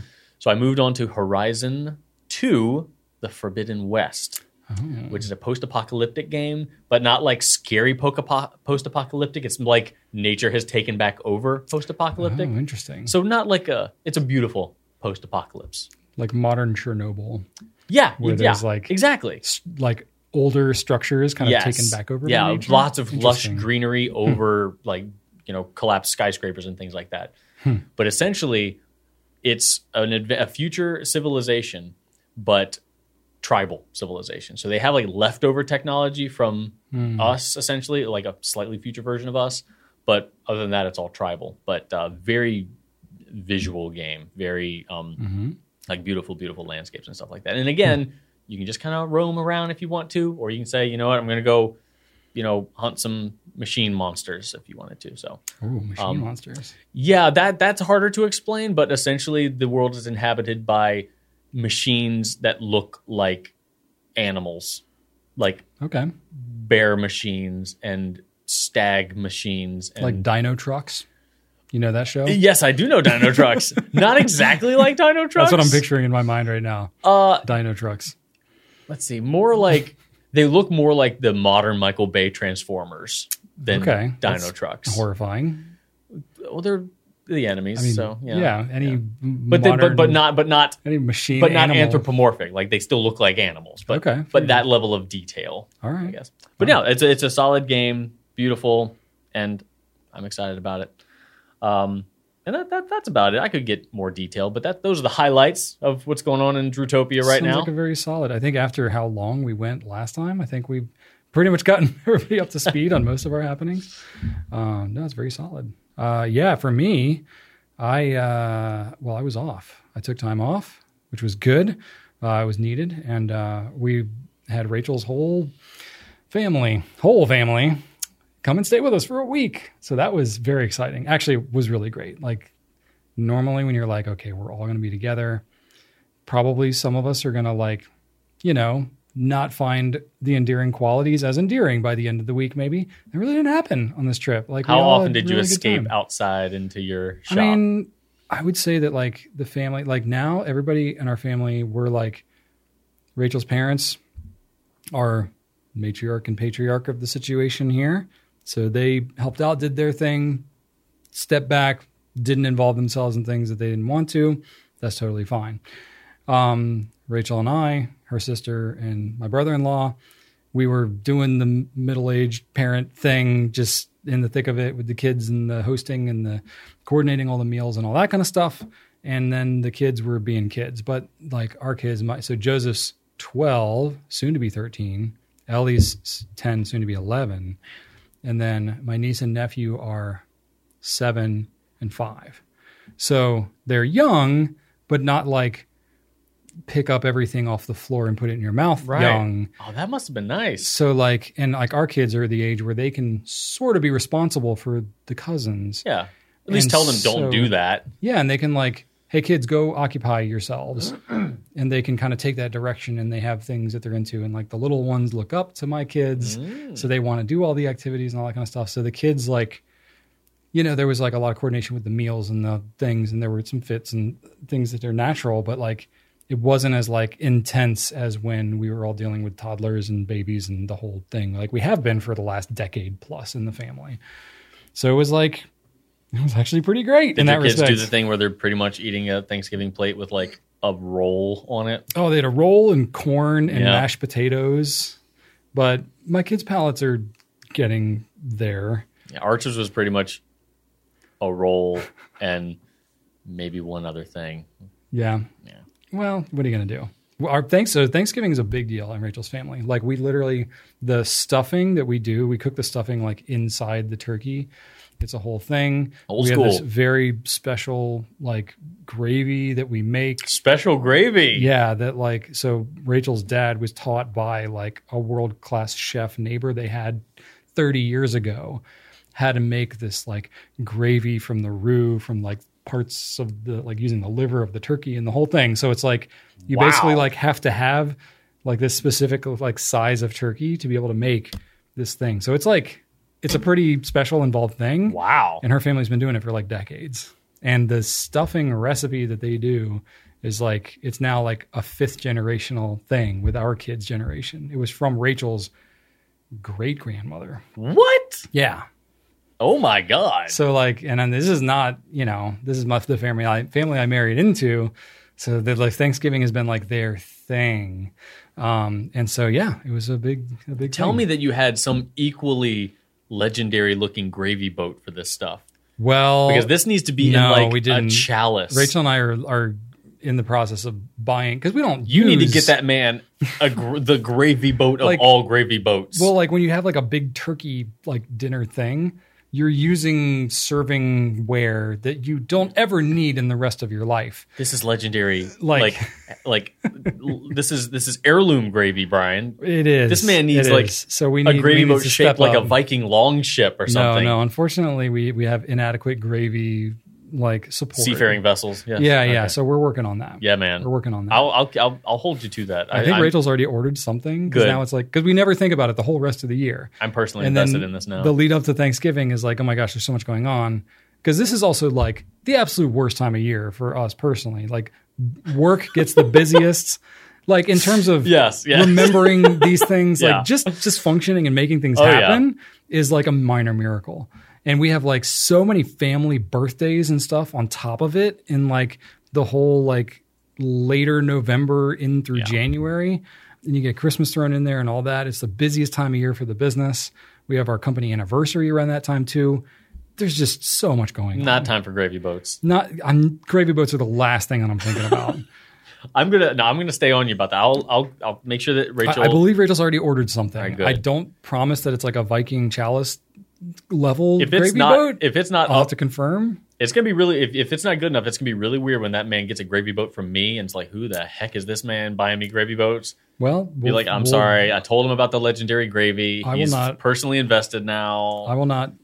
I will not let that rest until I have confirmed with you that I have an adequate gravy delivery vehicle. it needs to look like the fake Holy Grail in Indiana Jones Three. you know, not the actual one, the the, the, the bull one that turned him into an Yeah. old man and made his head explode. Yeah. it look like that. Absolutely. I'm buying my grandmother. Uh, we've decided we need to buy my grandmother some TV trays, some like foldy TV trays. Oh, yeah. Whenever we go over there for, Oh. like, there's never enough seating. oh, you TV always, trays. We got TV trays everywhere. Now. Yeah, we need there. There's always, but she doesn't have any. So people like holding it in their lap, sitting on the couch. I'm like, oh, Oh, my yeah, god, you yeah. can't do that. So we're gonna mm-hmm. buy her one of the things with a little Yep. holder Yep. thing. Oh. I got. I think I have two different There you sets go. of those in our house. Yep. yeah, it's like tar- it's like fifty bucks at Target. Yeah, it's it's it's worth it. we just need to do it. Nobody's nobody's taking charge of that. So I'm like, you know, what? we're doing the TV trays there you go. for Christmas. There you go. We're getting her some TV trays. There you go. Mimi's getting some trays. That's right. Good stuff. Uh, I'll hold you to that. You better come to me for approval right. on those trays. Yes, sir. Because you can get some crappy trays, and that's a bad experience for everybody. Oh, it's get. I'm getting the cheapest ones they have. okay. if it were this, this, this is for somebody else. This is not for me. okay, fair enough. Oh my goodness. Um, yeah, so uh, we had Rachel's family there. It was great. Um, chess was a big theme. Chess continues to be a theme. Played two games of chess with Joseph last night, and uh, I've been I've been playing more chess, and I'm I'm getting a little bit better. Oh, So I'm- I'm- there we go. I'm getting better faster than my kids are getting better. So I'm like, okay, I can hold it off for just a little bit. Like we'll see, but yeah, um, my brother-in-law uh, did not know how to play chess. not at all. And I was like, hey, this could be like the thing from Thanksgiving 2022. You can learn how to play chess. And he was totally on board. So we pulled out the Super Mario themed chessboard that we have. Nice. Our chess situation is wildly inadequate for how much we're playing it now. you would The think only the only game of chess we have two we have two chess boards. One of which is this Mario themed Right. one, which is confusing because the board itself is white and blue, but the pieces are green and red. So which one's supposed to be white and black? And then also the, there's characters that represent the different pieces, but like the bishop for the white side of the set is Daisy and Peach. The queen is Luigi. The king is Mario. So it's like, wait, like, Yeah. what's the scene? And like the pieces aren't even the same. They look somewhat of the same shape. And then the, the pieces for the black side are, are, are the bad characters. It's Koopa and, Right. and, and Bowser Jr. And all, and you're just like, so my poor father-in-law, he knows how to play chess, but he was like, why did you move that? He's like, I'm like, that's a rook. That's not a knight. And he's like, oh, friggin', you know, so it's like, this set is pretty confusing. You would think that Christmas would be a good opportunity for someone to get someone a new chess set. You would think so if someone doesn't already buy one. I haven't bought one yet, but I'm so tempted. Well, that's the thing. It's like, do you buy one for the kids? Do the kids or Rachel buy one for you? The kids are super happy using the Mario themed one, and I'm just like, it's like extra taxing on my brain because I'm like, what the heck? What about they, they make a Harry Potter Lego one? Well, I so Joseph the, might like that. the other Legos, the, the other the other chess that I have is a Lego pirate themed one, Ah, which is even less clear what the pieces Oh. are supposed to be. I, I assume the Harry Potter one's pretty good because there's that scene in one of the movies where they're like riding chess people Oh, I don't know. My kids aren't uh, Harry Potter It- anything. Yeah, I only saw the first two, three movies, and it's one of those. Might have been the first one. Hmm. I don't remember. Well, either way, what I need to do is get like a proper actual like chessboard that makes sense. Even though Um, they're probably so that'll still, happen they'll still want to play on the Mario one. Though. They are going to want to do that, yes. But whatever, for my own sake, you know, it'd be nice. But you know, I so I my brother-in-law, God bless him, learned how to play this with his like kids asking for dessert and all that. I don't know how this guy was like able to receive any information about how to actually play this game. So I'm trying to teach him on this crazy Mario chess set with his kids, like asking for dessert and all this kind of stuff. But he stuck it through. We played several games and he went back and they they literally like two weeks ago had bought one of those like chess and checker kind of like all in one things. You know, just because it was like, well, they could get a checkerboard or get like a chess and a checker. So Yeah, they bought yeah, the chess and checker one. And so he he went home and was like pulling it out and like playing. I was like, go ahead, like it actually stuck. Like so that's a thing now. Anyway, nice. but it's pretty fun. So anyway, the chess theme continues, and uh, I'm watching more YouTube videos, and I have an account on chess.com, playing some people online and so on. They have bots that you can play against, so you can play against like you know, uh, what's her name, Beth Harmon from uh, Queen's Gambit. You can they, they, she has a bot, so you can play her. She's really good. I'm not good against her, but anyway. I'm familiar with her on Peaky Blinders, Oh well, there you go. the actress. There you go. Anyway. Nice. Um, so yeah, um, that happened. Uh, but the whole like Thanksgiving thing, that's like there's like been like a passing of the torch to do the turkey and the whole thing. It's like an Do you hour- have the gravy It's like an hours long situation. Yeah, like we last year we had an official like, okay, my brother in law and I, we are going to like take the torch from my father in law. Was it on a scroll? He still helps. No, we did like video, like phone video footage. I mean, we have like the recipe written down, it needs to be on a scroll but it's like it's a whole process with a ribbon and a wax seal. what century do you think we're in, Drew? This is Like, legendary gravy passed on from generation to generation. Rachel's great grandmother was not like from the Middle Ages. I feel like this this this this tome deserves its due respect. Fair enough. Fair enough. Um, I'll work on that. Oh man, yeah. Um, we also made gingerbread houses, so we had like all Oh, kinds of like crafting activities and stuff like that. Uh, Rachel found some, so I was like, initially, I was like, you can buy gingerbread houses that are pre-assembled houses, and then you basically just decorate the houses. And at first, I was like, come on, can't even like build your own house. She said it was like two dollars more, and oh my gosh, it made everything so much easier because I mean, you're they're all- with young kids, they're and all inedible like- anyway. You're trying to like glue the house together, and they're like falling apart and they get so upset. and they get so upset. This was like just a beautiful gingerbread house making experience. so, you know, there's something to be said for that. So we did that. That was a lot of fun. Um, did cut some trails out in the woods. Did get some outside time. Um, prompted by my my father-in-law and brother-in-law. They were like just as excited to go out there and because they live in like Yeah. suburbia, Northern Virginia I would be too. they don't like cut trails in woods anywhere. So just like getting to do that was like a thrill for them. And I'm like, great. Like I love doing it and free labor and they're helping me make You know what you should do? Did you give them machetes? We didn't use any machetes. I would be like, if I had the trails that you had, I'd be like, all right, let's go walk the trails. Here you go. Your machete for you, machete for you. You know how exciting that would be?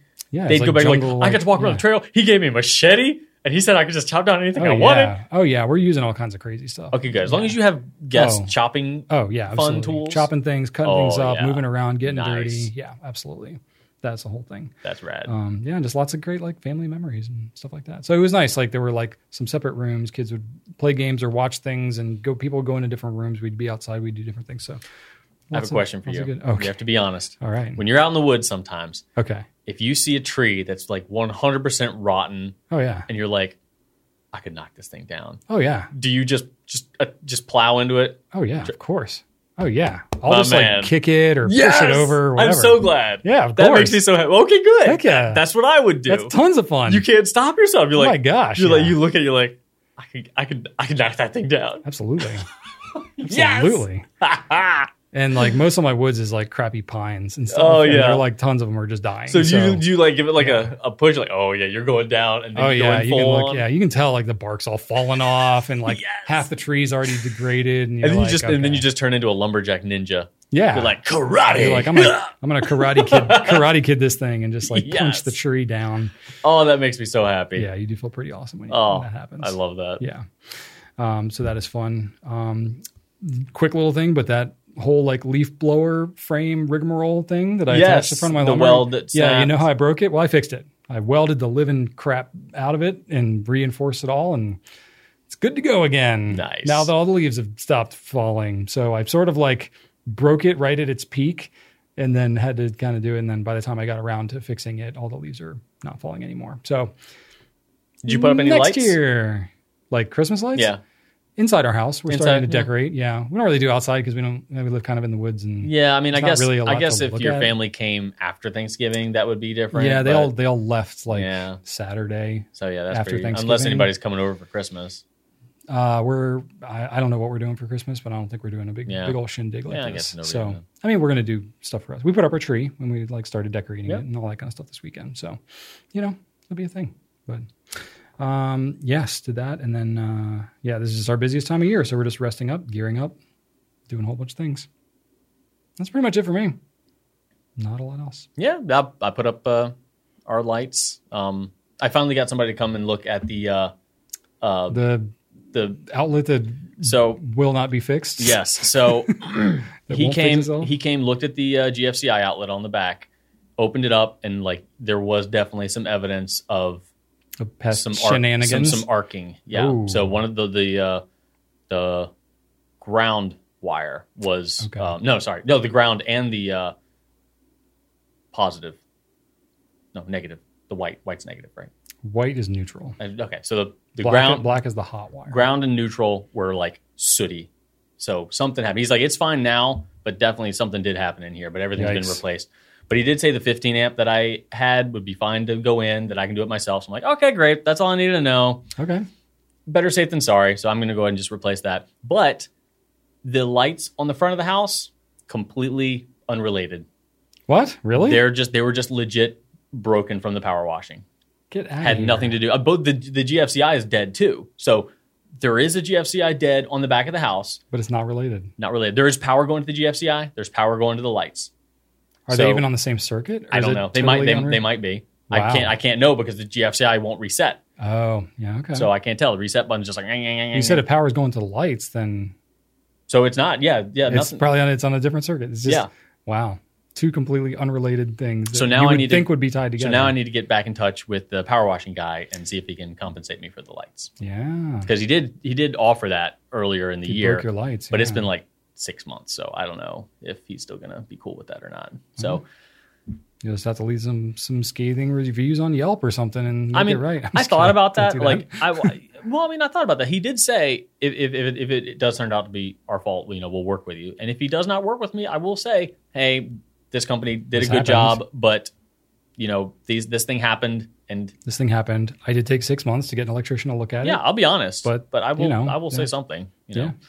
But yeah, so the saga continues. Unfortunately, Yeah, need to buy need to buy some lights with or without help. Dang. Yeah, sorry. but at least there are enough Christmas decorations on the outside where everything is adequately lit. there you go. Just leave those up for now on. yeah, Problem solved. yeah. Wow. Uh, cool. Well, that's what we got happening in our lives. We're at the tail end of things here. A couple quick company, company updates, and then we'll get on our merry way.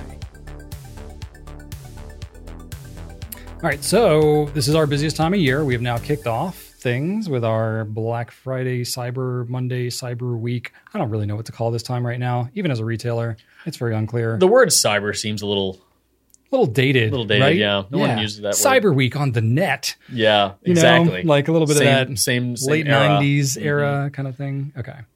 Um, anyway, so that's uh, happening. So we just finished a lot of sales. I guess we still have some things on sale, and there's good stuff Yeah, happening on our site. We there, still have there are some products are stuff launching. Yeah, like I think the Ferris wheel press stuff will be on sale for a little while longer. Yeah, we that's still like a, got- that, got- that wasn't specifically a Black Friday thing. We got Private Reserve ink for all Yeah, the Yafa pens. that's gonna Like, continue. we have some things that are continuing, so don't feel like you missed out on everything. But we're not like we're not like doing super crazy stuff this year sales wise. But you know, there's lots of good things that we're having happen, and we still have lots of products to launch too that are coming, especially in the next like week or two, and then things will slow down a little bit, kind of right up before Christmas. Um, so that's all happening. And then uh, we've been a little lighter on the video side. We're shooting a bunch this week that we'll then have to like schedule out over December. Um, but we did get one out on the psychology of niche interests. This is an interesting video, This was a different different vibe than most of our other videos. More of but very reaction. informative. I, I I was entertained by it. Yeah, I was entertaining myself in that one. So if you haven't checked that out, go uh, look at it. A little more psychology kind of themed one. Um, Not about any specific pens, but no, but I kind about of pen theme it. what you know, makes the pen brain Yeah, tick. yeah, exactly. So you can go check that out. Uh, and that's kind of what I have at the moment. And then we can go ahead and wrap this thing up. We did have a really delightful Thanksgiving uh, event at work.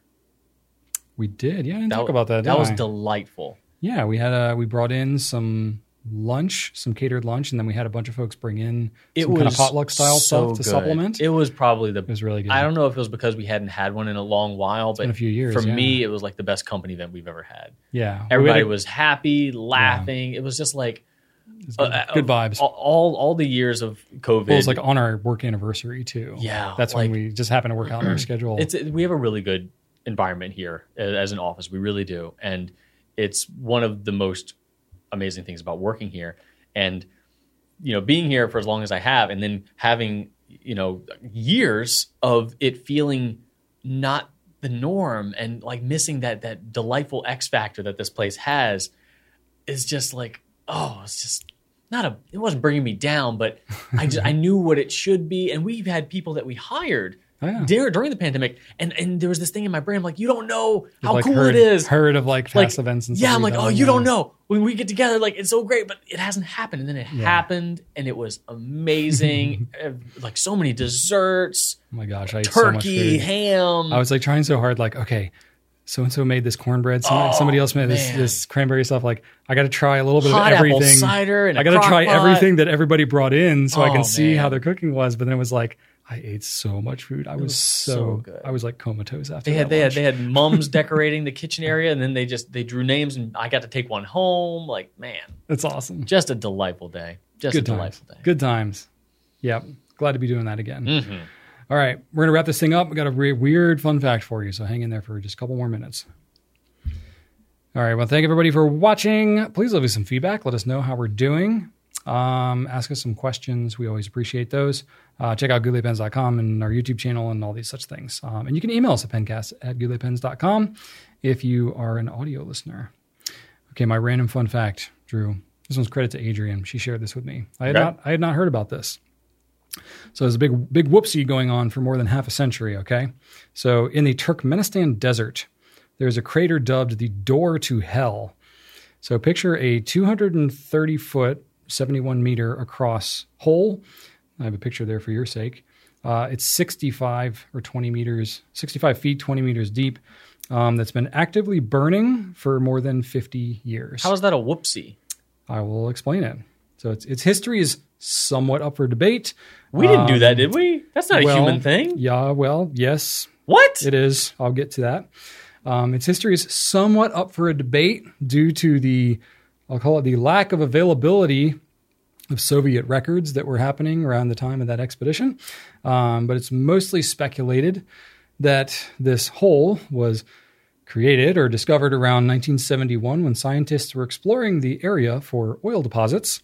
Uh, they were testing different spots for oil quality, and they basically inadvertently opened up what turned out to be a natural gas deposit in this area. And natural gas is poisonous when it's let out into the air. It's not good. You just not good for the environment to just like let it spew out. It's a very superficial natural gas deposit. So, I mean, literally, like they were just like driving around their equipment, and the equipment supposedly like, like kind of fell into this like giant hole that was a natural gas deposit. So, um, you know, they it's poisonous, not good for the environment for it to just like spew out of there. So, because natural gas can't be stored like oil, it has to be basically processed immediately when it's kind of harvested. Otherwise, it gets into the atmosphere and like poisons animals and plants and things. So, not great for that to happen. So, burning it off is the industry standard method for dealing with extra So they did that on um, purpose. thing. So they did it on purpose. Yeah, it was because it was like, okay, well this this thing just sort of happened, like it was an accident, basically that they exposed this deposit, and um, it uh, the the best thing at the time. They thought like, oh, okay, it, you know, how much can really be there? It's a very superficial deposit. We'll just burn it off, and probably after a couple of weeks, it'll just kind of fizzle out. Well, it's been burning now for 50 years, and there's no signs of letting up. They really don't know how long it's going to keep going. So, um, yep, there you go. It's uh, become a tourist attraction, somewhat of a tourist attraction, and uh, it was even shown in some scenes of the 2014 Godzilla film. Oh, that was a good movie. So yeah, there. Well, the, whatever scene I haven't seen that movie, but whatever scene has a fire pit in it or something. It's a gigantic, gigantic fire pit. It looks pretty rad. I don't remember that part. Um, but I'll have to anyway, go back and watch I it. had never heard of this thing, and then uh, if you look at pictures of it, it's pretty pretty crazy looking. Um, That's but yeah. insane. Isn't that wild? That, that that's like what would happen if you found It looks horrible. if you found like the, the the main yellow jacket nest of the entire Earth. Like I feel like that's what you would do. yeah, this is pretty much when I see a yellow jacket nest. This is basically the image that comes into my mind. Is a doorway to hell. Um, anyway, that's your fun fact for the day. Dang, I did not know it any kind of that. it kind of, I've never, never heard of it, but yeah, it's a thing. I've heard of that one city that is like burning underneath of it. Oh, that's in like Pennsylvania. or Pennsylvania, something. yeah, yeah, it was like yeah, a yeah. mining accident or something like and that's that. still burning. Still burning after like 30 years or something. But yeah, this is new. This is new. Yeah, no, this is uh, somewhat natural, but also unnatural. Yeah, definitely human. The caused. solution was unnatural. I mean, I guess at some point, probably that deposit would have just like spewed natural gas into the air, and that wouldn't have been good. So, you know, yes, humans caused it, but it's like I don't know. I don't know how to feel about this thing. Wow. Humans are doing all kinds of crazy things, but anyway, there you go. There's your do with that what you will. Now you know about it. I think that's all we got for this week. There you go. And we never really addressed our sweaters at the top of this thing, Drew. I What do you we'll have there? Is, the is, is, is This is a be- new sweater, so it says Feliz Navi Dad. Oh, Yep, and it's got so it's like a dad. You got a chainsaws. dad, You yeah. got dri- power drills, drills, coffee hammers, cup, coffee cups. saws. Yep. Can I have one of those? I don't have one. Yeah, right. And then on the back, I don't know if you can see it. Pure dead. That's not going anywhere. it's not going anywhere, which is funny because I literally say that to Rachel all the time. nice. If I need to go to the dump and I got to tie something down in the back of the truck, oh, so many ropes are happening and all that. And I'm like, that's not going anywhere. say it all the time. So yeah, this was a spot on, Rachel. You're you you are very thorough when it comes to tying things down. I have lost things on the road before, so Remember that time we sure do you remember that time that. we got a hand truck stuck in your old car and you had Mm-hmm. to like take apart parts of your car to get it out? oh yeah, yeah, that was a while ago. but yep, That wasn't you though. That was just a weird. That had nothing to do with tying it down though. I don't think so. That was just It just like got wedged much in a stuff. weird yeah, way. wedged in some weird thing. Yeah. Yeah, yeah. I thought about you the other day when I was um, decorating for Christmas and I was Yeah. getting my extension cord all tangled up, and I'm like, man, Brian's got a very, very good method for wrapping extension cords that I could have used I right do. now. Yeah, Mine always get tangled up. I don't think I want any extension cord that's like more than 20 feet now because it's just, it's just, you're asking for tangles. I got a couple different methods for. I'm sure for you do. extension cords. You probably have an app for it.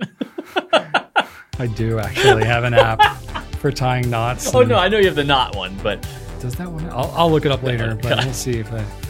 Grog knots. That's the app that I have. I should- It's really good. It's really good. Anyway, that's all we got this week. Thanks everybody. We'll catch you on the next one. Right on.